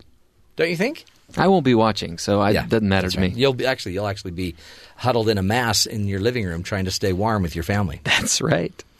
Oh, I feel bad for you. Do you? If you want to come over, Careful. come visit. Bring your kids. Don't commit. Okay. We'll let you sit by our fireplace. He may take you up on that. We, I, I should mention, we do have a fireplace, but unfortunately, we're down to like the last two or three logs. Do you We've have just a couch? burned through it all. Do you have a couch? Uh, yes, Break several. it up. Start breaking it up. Throw it in the fire. you, you've got to keep the kids warm. Do what you got to do. Is it- Chairs. is it wrong of me to want to hold my baby solely for the purpose of staying warm in Yes. my house? Uh-huh. It is. Okay. It's called selfish holding. okay. Selfish holding. Mm-hmm. It's not healthy for anybody. Hey, today, by the way, we're also going to be talk about talking about willpower, and there is a psychology to willpower that you you need to assume that you have an abundance of willpower, and if you believe that, you actually will last longer in the day to make better decisions. Which is interesting because in America, apparently, we don't think we we have a never-ending supply of willpower, but in in Europe, they do. Yesterday, Mm-hmm. we had a woman on about dieting and how we should never really look at dieting as dieting. We Mm-hmm. should try to. She said willpower is our worst tool in the toolbox Yeah. Interesting. when it comes to dieting because at that point you're putting whatever the temptation is in front of you and saying no, Yeah. just don't put it in front of you. So she says willpower Messes is the worst up. tool that we have for Especially- self control. Especially, she was saying too, because it's not about some of the reason you have diet problems isn't the will anymore. It's flipping your body's messed up. Yeah. because all your chemistry's backwards. You're exhausted, and it's trying to just survive. and your willpower's purpose is to help you survive. So it should actually help you eat junk food if it thinks you're starving. Hmm. But this guy's saying we need to successfully lie to ourselves. Maybe. We know we can do it. We lie to ourselves all the time. Or you Like, just you I'm tell not- he wouldn't use the word lie. I'm not going to finish this entire carton of ice cream. No, but willpower would be you just you just assume, hey, I can make great decisions at 9 p.m., 10 p.m., 11 p.m., 12 p.m., 1 p. 1 a.m., 3 a.m., 5 a.m. Wrong. yeah. Right. There's a point. Wrong. We'll find out what he what he means, but the research the research does not lie. Hmm. Apparently. So we'll get to all of that fun straight ahead. But first to the headlines with Terry South. Terry, what else should we be focused on? Representative Adam Schiff of California, top Democrat on the House Intelligence Committee. Interesting that David Nunes, the top Republican, they're both from California. Whoa. It's always It's an, California. it's an interstate. Mm-hmm. squabble that's going on. So he's the uh, top Democrat on the committee. Wednesday said that the memo written by committee chairman Representative David Nunes underwent material changes before it was sent to the White House for review. In a letter to Nunes, Schiff demanded that the committee withdraw the memo since these, this new version is not the same document shared with the entire House and on which the committee members voted. ah, So this could be the new twist that keeps the memo from going public. the twist. Well, it won't. I mean, it's just another iteration of crazy. It's fun. We talked about earlier. Representative Trey Gowdy of South uh, Carolina, chairman of the House Oversight Committee, announced Wednesday that he will not run for re-election in 2018. Gowdy has served as the representative for South Carolina's fourth congressional district since 2011 and rose to prominence as the head of the House Select Committee on Benghazi. If you remember him questioning Hillary Clinton, Yeah.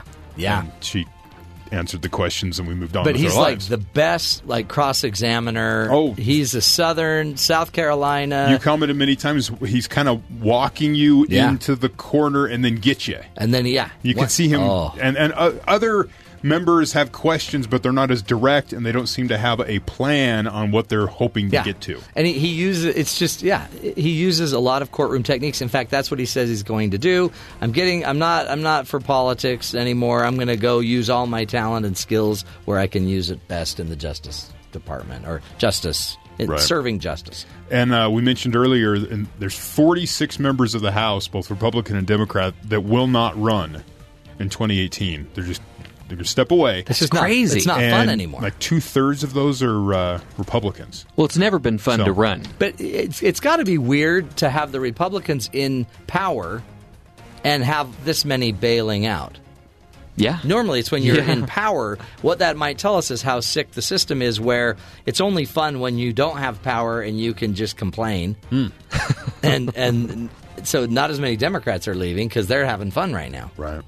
Weird. Other news America's missile defense system failed during a test Wednesday, CNN reports. The test of defense missile. Uh, the defensive missile was supposed to shoot down a flying object meant to intimidate an intercontinental ballistic missile. What? It's no easy feat. One of the missile's developers, uh, Raytheon, compares it to intercepting a bullet with another bullet. Still, the test failed, and now it looks. Are we possibly vulnerable for incoming Yeah. missiles now that our systems don't work? So Now hold on. Wasn't there a superhero or somebody like Lone Ranger that intercepted a bullet with a bullet? Superman was faster than a speeding bullet. No, but like some gunman yeah. shot a bullet out of the air. Well, I'm sure it's folklore. Hmm. it was, I- I hope. That's crazy. or someone tried it. Okay. That's crazy. Maybe you get one shot at that, right? yeah. Uh, a former reality TV star. His name is President Donald Trump. Oh, yeah, him. Oh, is he still being called He's, that? he's always been big about ratings, right? And he was talking Oh, how about did the ratings go? for the uh, State of the Union. Nielsen estimates 45.6 million viewers watched the State of the Union on 12 broadcast and cable networks, well above the number of people who watched his inauguration, only 30 million. Well, Hmm. says who? Yeah, that number down uh, 2 million from his joint address to Congress last year. It had 47 million. You're wrong. So, but it uh, let's see here. It goes down from two million. Also, not as high as former President Obama's first address to Congress and State of the Union. He had 52 million viewers in 2009 and 48 in 2010. Wrong. Oh, see. You had to play. They have to always play it against Obama. Sure. And then this morning, he said he thanked all the supporters for the biggest audience ever to watch a State of the Union. Yeah. That was at 7:02. At 7:42, Fox News put out the actual numbers, and of course, Didn't that's he how have I a just reported it. Didn't so. he have a 20 minute standing ovation at the end of the State of the Union? I I don't know. I think it just felt like Keeps that. getting longer. Yeah, I, th- I heard he had the longest standing ovation in the history of all presidents. I think he said. I think he said in the history of humans. Yeah. Wow. Recorded history. Uh, YouTube, a variety is reporting that YouTube TV has secured exclusive rights to game uh, to games with the new Major League Soccer team in Los Angeles, marking the first time a streaming service of any kind has made such a deal with a U.S. pro sports team. Wow. Now, so LA is So- going to have two pro soccer teams. Yes, this one will be called the uh, Los Angeles Football Club Wow. versus LA. You got to work on that name. versus the LA Galaxy, who's the other team. Um, but YouTube TV will also and have naming rights on the jerseys for the team, and uh, that'll begin in March. The team owners of that team include Magic Johnson and Will Ferrell, Oh boy, along that's with a- other people. But it's just this idea that. Uh, over the next few years, Amazon's going to start maybe Yeah, jumping the into future. the fray, and you'll start seeing TV pulled off of traditional sources, and maybe you're watching it next Well- to your, you know, paper towels that you just bought. Well, and now you'll watch it as a fanatic of your own team. So this is this team's buying or giving these rights, right? Mm-hmm. Not the league. so the league will have their games of the week and yeah, stuff, but they can do whatever the they want with local the scenes coverage. with this team. That's pretty neat. Yeah, so kind of it's changing the way we're interacting with our our television and entertainment as these services go forward. Also, Yeah. YouTube TV is a pay service, Okay. so you got to purchase that. So So we'll see if we'll see how that works. buys it. And we've been talking about you know Democrats, Republicans, a lot of controversy going there, rivals back Yeah, and yeah. forth. Another there's another two groups out there that are are fighting, Tea Party? and one of them no, that's a Republican. Okay. But, you know, Well, it's a kind of. It's anyway. sort of a group. So as as they're going along, DC Comics fans and Marvel Comics fans. Oh, Ooh, yeah. They're fighting. So it's just under a month before Black Panther's in theaters. That's the next Marvel Universe movie. Okay, so that's from the Marvel side. Angry DC Universe fans are turning their sights on the films with hope of destroying its Rotten Tomatoes score. Oh boy. Also spoiling getting ugly. spoiling the movie for fans online. So although many are excited for the film, uh, Fandango pre-sales say it's higher than any other superhero flick ever. really? Hmm. They have my money. Uh, some are frustrated at the f- uh, forthcoming release. DC fans are notorious for voicing their anger, all the petitions Yeah, about yeah. taking down their own movies. They're saying that Marvel films have a the the ratings and critics have a bias towards Marvel films, Because they're It's probably true. Marvelous. and that that makes their movies not get as Hey, rated as just high and for all those, that. Just for those listeners that actually have a life and aren't into this, Yeah. uh, give me just a quick rundown of Marvel. Who are the Marvel standouts? Like Captain America, Iron Man, the Hulk, Okay, the cool ones. Yeah, yeah. And then who are the DC ones? Batman, Batman. Superman, Wonder Woman. Ah, wow, those are cool too. yeah. So, um, so there's a Facebook page okay. called "Give Black Panther a Rotten Audience Score" uh, on Rotten Tomatoes. Oh, It's kind so of they're tampering on Rotten Tomatoes. Yeah. So what they're trying to do is you have the Rotten Tomatoes score, which is from the critics, and they have an audience score. So they're trying to tank the audience Yeah. score to make people not see the movie. I think audiences tampered with the score for Star Wars: The Last Jedi. As they pointed out in the article, they- Yes. they do so. They this believe that be- also, This is gonna, this is leading up to the, a great war between all of these people. Which would be good because then they could combine the two universes. But there would it would have just to be, be a this- business deal done first. Well, sure, it's all money. Wow. So then the question is, does Iron Man stand a chance against Superman? Yeah. Uh, yeah. Why? Yeah. You just shoot him with kryptonite. About a thousand don't- kryptonite pellets. Does kryptonite exist in the Marvel universe?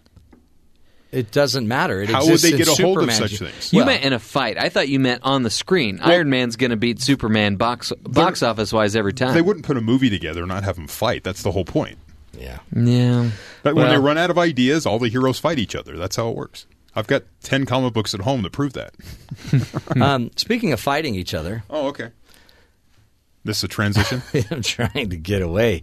Uh, apparently, coffee. If you're a coffee drinker, listen up. It may come with a cancer warning in California.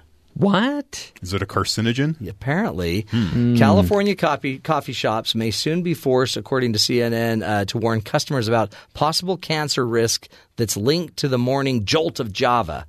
The state keeps a list of chemicals that it considers possible causes of cancer. One of them is acrylamide, and it is created when coffee beans are roasted.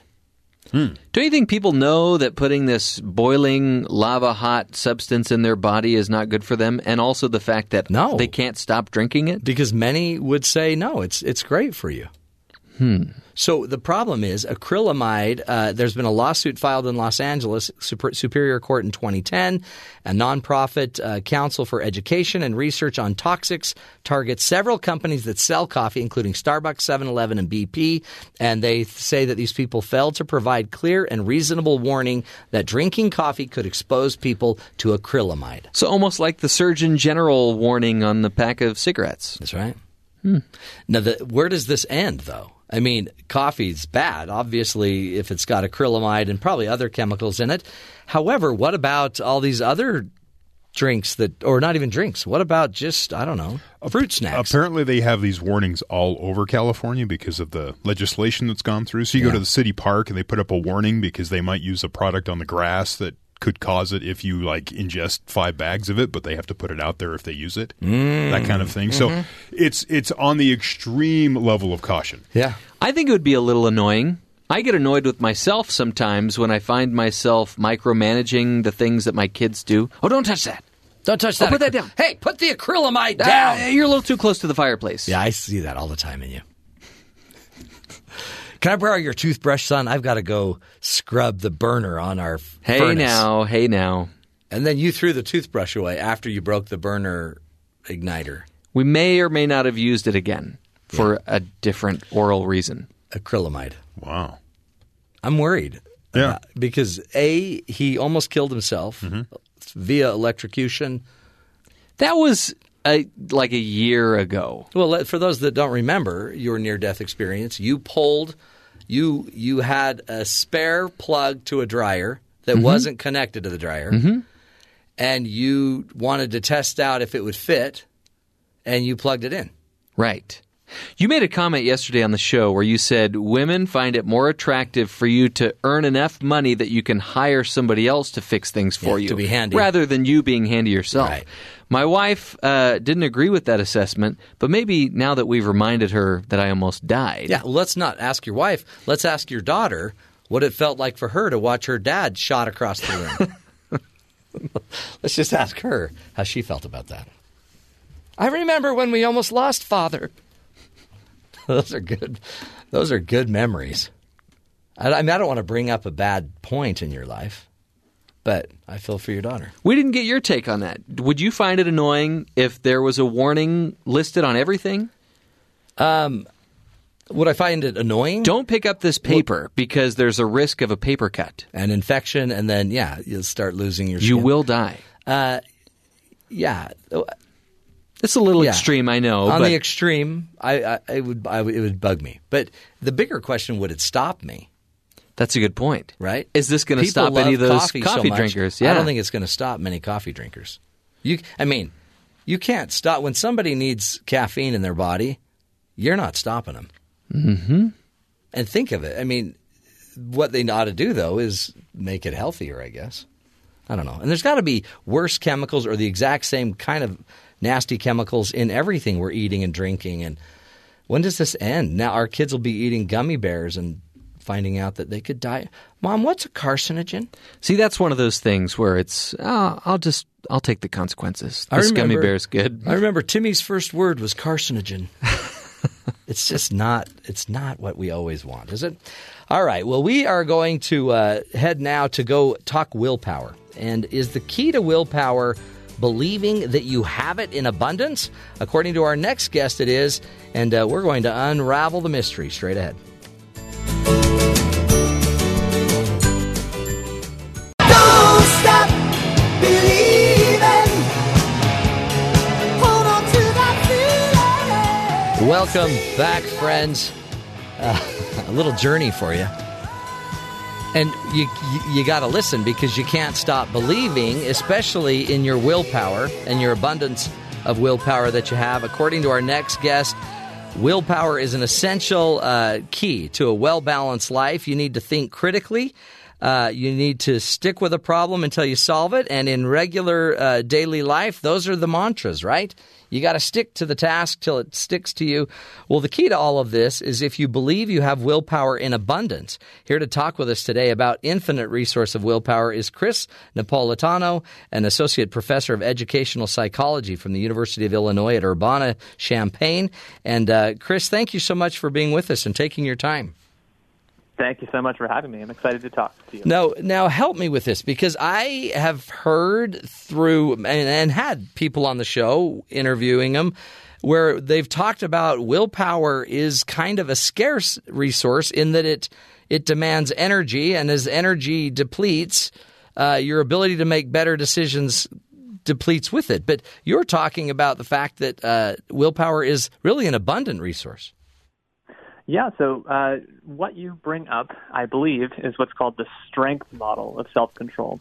Very popular theory uh, in psychology based around the work of Roy Baumeister. And you described it pretty well that uh, his work with uh, his colleagues suggests that yes, willpower is a depletable resource. When you do something that's taxing on your self control, the next test, task you have to do um, you're in trouble. Your Yeah. self-control resource has depleted, and if you you know you watch those commercials on TV, you need a Snickers or something like that.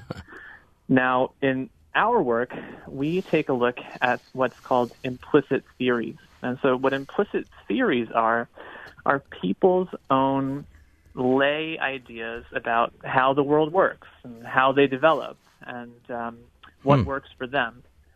And so, one implicit theory that's important for this is the implicit theory of willpower. So, we believe that some people, without even mentioning it, think, like Roy Baumeister and the strength model, that if they do something that requires self control, they're going to run out of self control. Huh. They got to take a break, and next time they'll be uh, in trouble. Yeah. However, other folks think the opposite that when they work on something that's uh, taxing on their self control, it's energizing.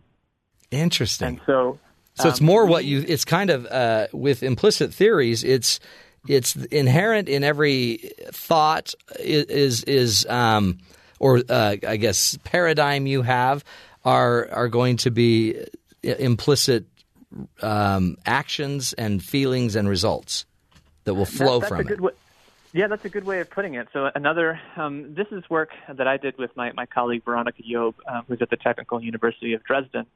She did this implicit theory work with Carol Dweck, and you may be Yeah. familiar with Carol Dweck's research Growth on mindset. uh, growth mindset, bingo. And so that's an implicit theory of intelligence. Hmm. So some folks have the implicit theory that you're born with a set level of smarts. You know, you're good at algebra, you're bad at it.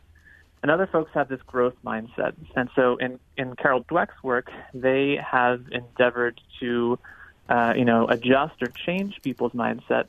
And what the work that we'll be talking about today is, is a, um, another foray into trying to change people's thoughts about willpower. Oh, awesome. Okay, now I get it.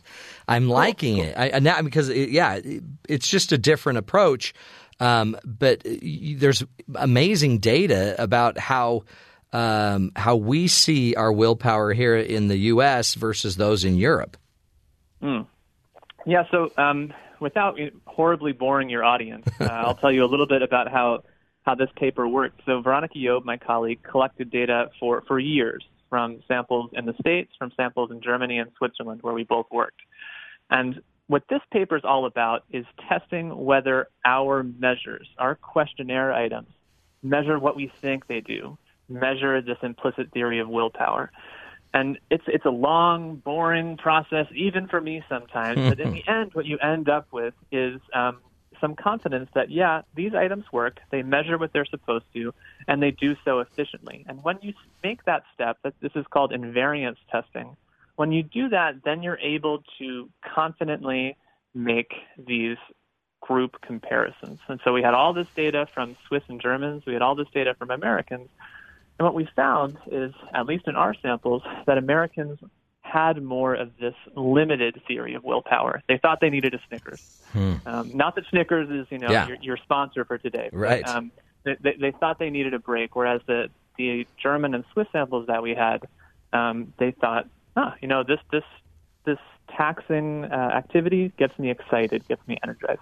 That's fascinating. And so, if Americans tend to think that, uh, yeah, I've only got so much of this willpower, so when I'm done, I either need to somehow amp up and get more energy to do it, or I'll just wait until tomorrow to do it. How does that actually impact us long term?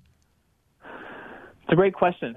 So Veronica has done um, some really interesting work in the last few years about this question, and what she's done um, work on is uh, students' behaviors.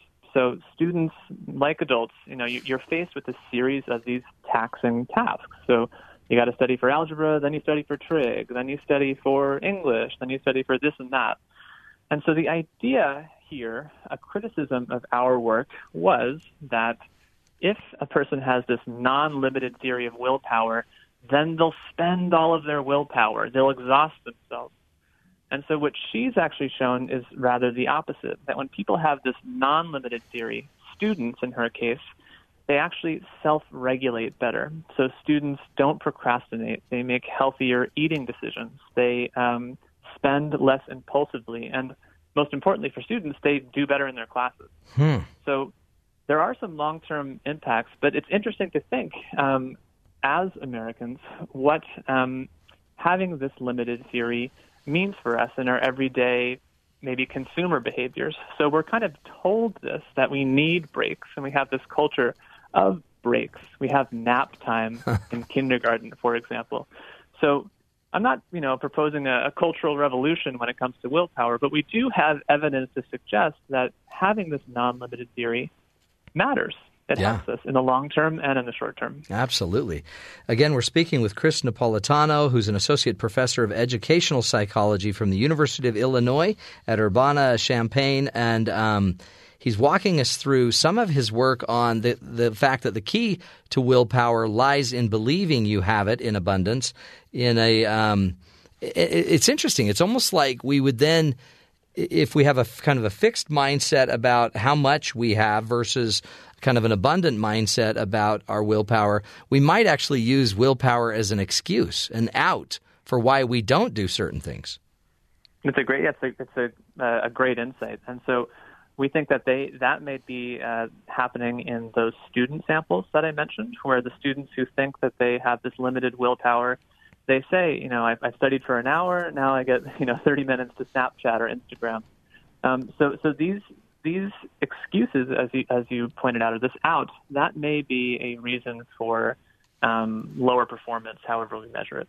Interesting, and I guess too, uh, your your um, your partner in the research basically found that if you have this abundance view of willpower, you actually just regulate more. You you you you you don't have an excuse to not keep working. You just would have to regulate it and amp it up when you need it, and and not when you don't. But you'd still probably apparently get more done. You don't procrastinate as much. You do better in your classes.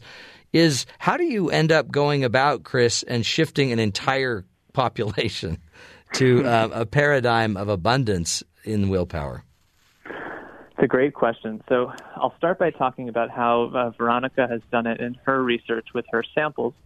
And then I guess we'll get into what interventions at maybe school levels might look like. So at the, the lab based level, where she brought people into a lab or she had people doing online studies, sometimes the, the way to change people's views on willpower was as simple as just saying it. So I imagine for some of your listeners, this is not even something they considered. Yeah. That they had uh, a a non-limited willpower. That doing something like your taxes or bills or grocery shopping could actually energize you for future tasks. And so sometimes these little nudges or these little suggestions have some influence in people's implicit theory of willpower in the lab. Now the question is, do those little nudges translate? Do they transfer? Are they long lasting? And that's the question for the next decade of research, which is what do we do? Um, you know, probably if you ask me today in 2018, a simple nudge isn't enough. Um, rather, people need to experience the, the benefits of having this mindset, seeing, you know what, I can do my bills and then I can clean the house and I still feel energized. I have more willpower than I thought I did. These implicit theories, you know, even though we can nudge them in the lab, um, and other folks have done similar work, it doesn't mean that we change them permanently. And so that that's a big uh, task and something that certainly excites Veronica doing her work in Dresden, and it's exciting for me too. Well, it's no, but it's it's so interesting and perfect timing because last night my son about ten thirty at night said, "Hey, Dad, help me with my. Um, will you help me with my." Um, what are they called? Uh, with the questions eh, that I need to answer and submit to get accepted into college and universities. He has all these essays. Can you just look them over? And I'm like, ah, no, I don't have energy. I'm I'm out of energy. But I I had to be there. I had to, I, I I wanted to be there and be a part of it. So I did. By the way, in the middle of the whole thing, I started getting into it, and a weird thing happened. I started getting energy, and what it was probably it was focus and passion and excitement and and I found it. So it, it, it validates. I mean, that's not that's folklorish, but it validates this point. Um, I, I guess too, in the end, um, but it also it it makes me feel like there, there's there's this hope for all of these people that are sitting there thinking that they're they're low on energy, they're out of hope, they have no clue, they don't know what they want, they have no passion, life is boring. This brings, I think, a lot of hope. Yeah, yeah, it, it, it certainly can, and I think you know what's what's what's interesting about um, this research is really we don't quite know what exactly is is happening psychologically that has folks with a limited theory feel this this lack of hope or lack of passion, and folks who have a non-limited theory feel something something more opposite, and so one proposed mechanism that Veronica has is that people who have this non-limited theory, they're more sensitive to the cues that they're exhausted. Hmm. So the example that, that you gave with, with your son and working on these these college essays, you know, maybe if you if you had that theory, maybe your eyes were drooping, Yeah. or you started yawning, or you you know you looked at the clock and like, oh my gosh, ten thirty. So um, it, it may be um, working towards these these underlying psychological processes, but but you're exactly right that this this does provide a lot of hope, just like Carol Dweck's work on growth mindset. Mm. It's something that, that we can think about, of course, in conjunction with with you know environmental interventions, better schools, better teachers, better subject material. But um, you know, people are the producers of their development. They're not simply the product. We Yeah. we make our development. And then, are you uh, are you familiar with Elaine Aron's work on high sensitivity? no, remind me. Well, so because one of the things she's talking, and I, I'm a big proponent of it because I am a high sensitive, meaning I feel like I, I pick up a lot of information and a lot. And her her premise basically is is that certain certain humans and animals are more prone to pick up information and data. Smells mm-hmm. bother them more, sound bothers them more, light bothers them more, and their body has to process it. And what she, she believes is that the higher sensitives tend to actually then create more anxiety in their life, which is maybe the precursor to anxiety. Um, but it might be fascinating to see if I am more sensitive and I do pick up and detect when I'm tired and the cues that I'm tired. I would actually love to buy into this idea that I have fixed I have fixed ability and willpower. Yeah, that that's a great. I mean, that, I think I think you've you've written our next paper. For There's your new So paper that- for you. Get on that. But it's so Sounds good to me true. And and then uh, those would be the same people that would also be more depressed, more um, more maybe sensing they're not as passionate. But then interestingly, as a high sensitive, when I got into the activity and could find and sense the power and the excitement again, it lit me up Mm-hmm. and started to drive me again. Yeah, I mean, these. You know, it's, what's interesting is that this this um, this, these self perpetuating ideas that you mentioned, whether fortunately or not, they go in both directions. Yeah. So you know, we- we've all had these experiences where you, you get a string of successes, and I mean, you've got the momentum, and you can really take on the world. And we've all had the opposite too. This works with willpower. It works when it comes to uh, anxiety, like you mentioned. And so, um, one of the things that, that Veronica would like to do, and, and hopefully me in collaboration with her, is continue to study these willpower concepts longitudinally. Mm. So, move beyond simply in the lab or doing uh, several month studies of students, but really track how this develops over time. You know, when do people? I mentioned kindergarteners uh, having nap time. Um, is that when Is that the beginning? kind of yeah Yeah. in- you know indoctrinates this idea? Uh, I don't know enough about preschools or kindergartens around the world to know how how they differ, but hey, it could be um, some places in Europe they they don't have nap time. They move on from task to task to task. So this kind of research is fascinating, and anyone who's listening, I would love to work with you on projects like that. That's powerful. What would you suggest? I always like to ask the one thing for the, the listener out there that's sitting there thinking, yeah, okay, I really want to start to forge this mindset in me today. Is there one thing they could do today that would make them become a more abundant viewer of their willpower? You know, I think when you're faced with this task, that one of the prototypical ones is doing your bills. I can't imagine a time where I've ever told myself doing my bills is energizing. it's exciting. You know, it does not compute. Now, my, you know, my bills are typically in the, the red direction, not the green direction. So imagine um, just for a moment, and it might sound silly, but when you're faced with a task like doing your bills or cleaning up after the kids or doing the dishes, to say, you know what, this is going to get me ready for the next challenge. I can do this, and maybe I can do the next thing too. Yeah. That's powerful. That's great stuff. Wow, so much to uh, so much to learn and so much to really believe in. It is powerful to know that uh, how you view willpower deeply impacts what you do with your willpower and how you feel it. Chris Napolitano, thank you so much for your great work there, and uh, keep it up there at uh, the University of Illinois at Urbana Champaign. Ah, so much for all of us to learn. Hey, let's keep the learning alive. Up next, our good brethren from BYU Sports Nation will be joining us to help us understand their show and what we can all be expecting.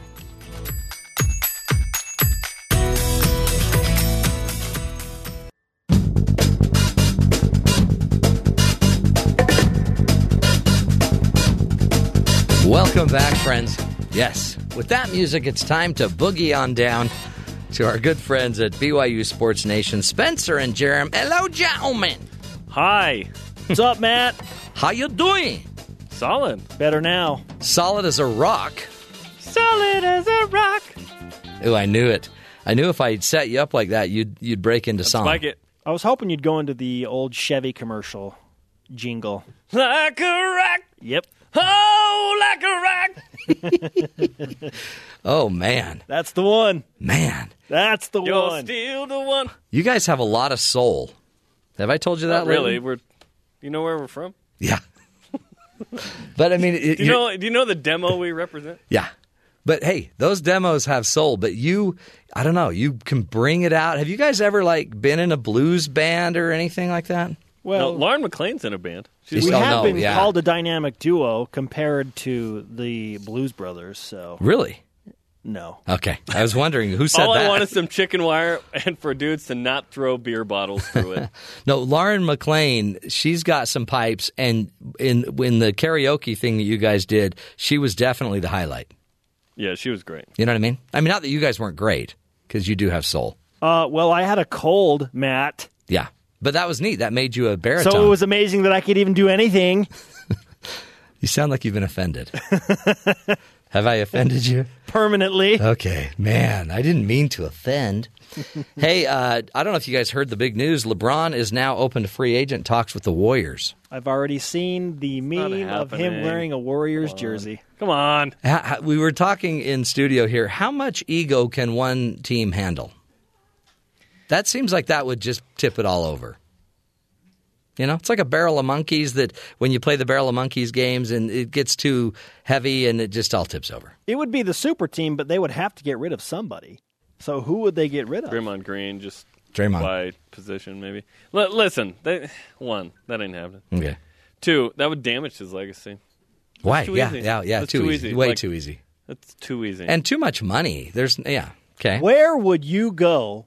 And this is a question for both Jarom and Matt. Yeah. Oh, it's Where easy. would you go if you were LeBron James? Utah Jazz.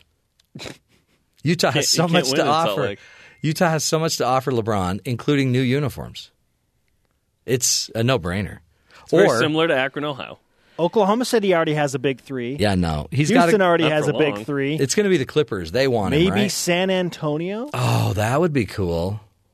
Yeah, that Can would you be cool. imagine Kawhi Leonard Oh man, and man, LeBron James together? they would be dominant. And coach, what's the coach's They're name? not even the Popovich. that's not even the best team in the West. no, but they Not would. right now, but if LeBron James joins them, No, no, all no. of a sudden they hop into the conversation. Right, Yeah. but they're still not better than the Warriors. The Warriors are the like. Le- listen, LeBron's. Where where's the LeBron Tourage going to go? and who's going to join him? Because he needs another big star to join him to really He's- compete. he's in this. going to the Like, if he go- Clippers. Manu Ginobili's already in San Antonio. Manu Antonio. Ginobili Jarom. should have retired last year. Hey, hey, Whatever, that hey. dude can still ball, man. He's an Argentine.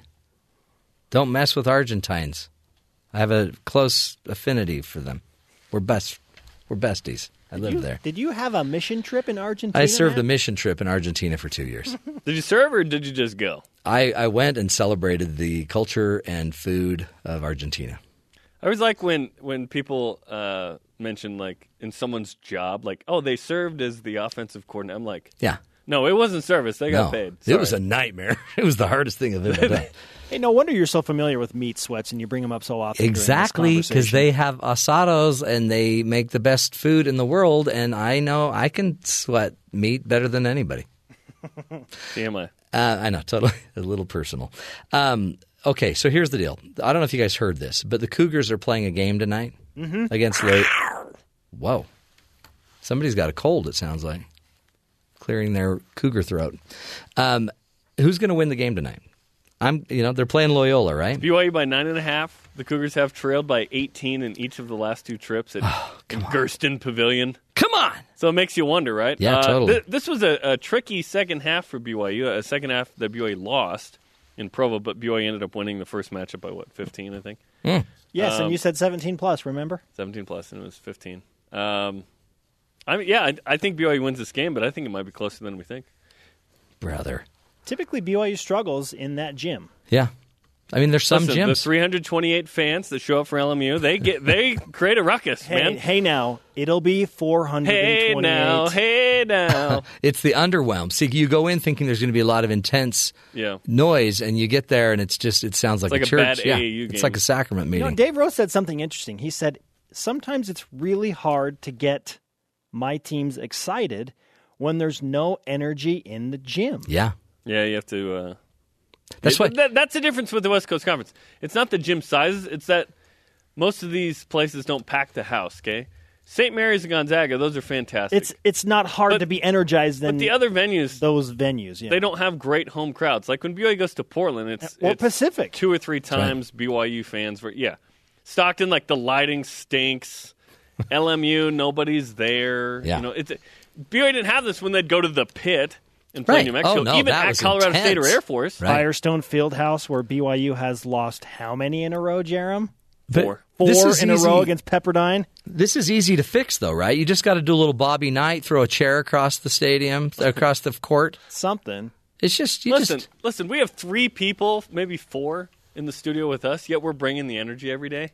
Yeah. we need to just suck it up and take it on the road. Let's go. And interestingly, come on. I've been in your studio, and the funny thing about the other four, none of them have energy because you guys have sucked it all out of the room.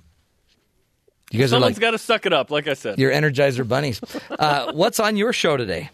We are discussing why we love LA, Matt. Oh, really? Just like Randy Newman.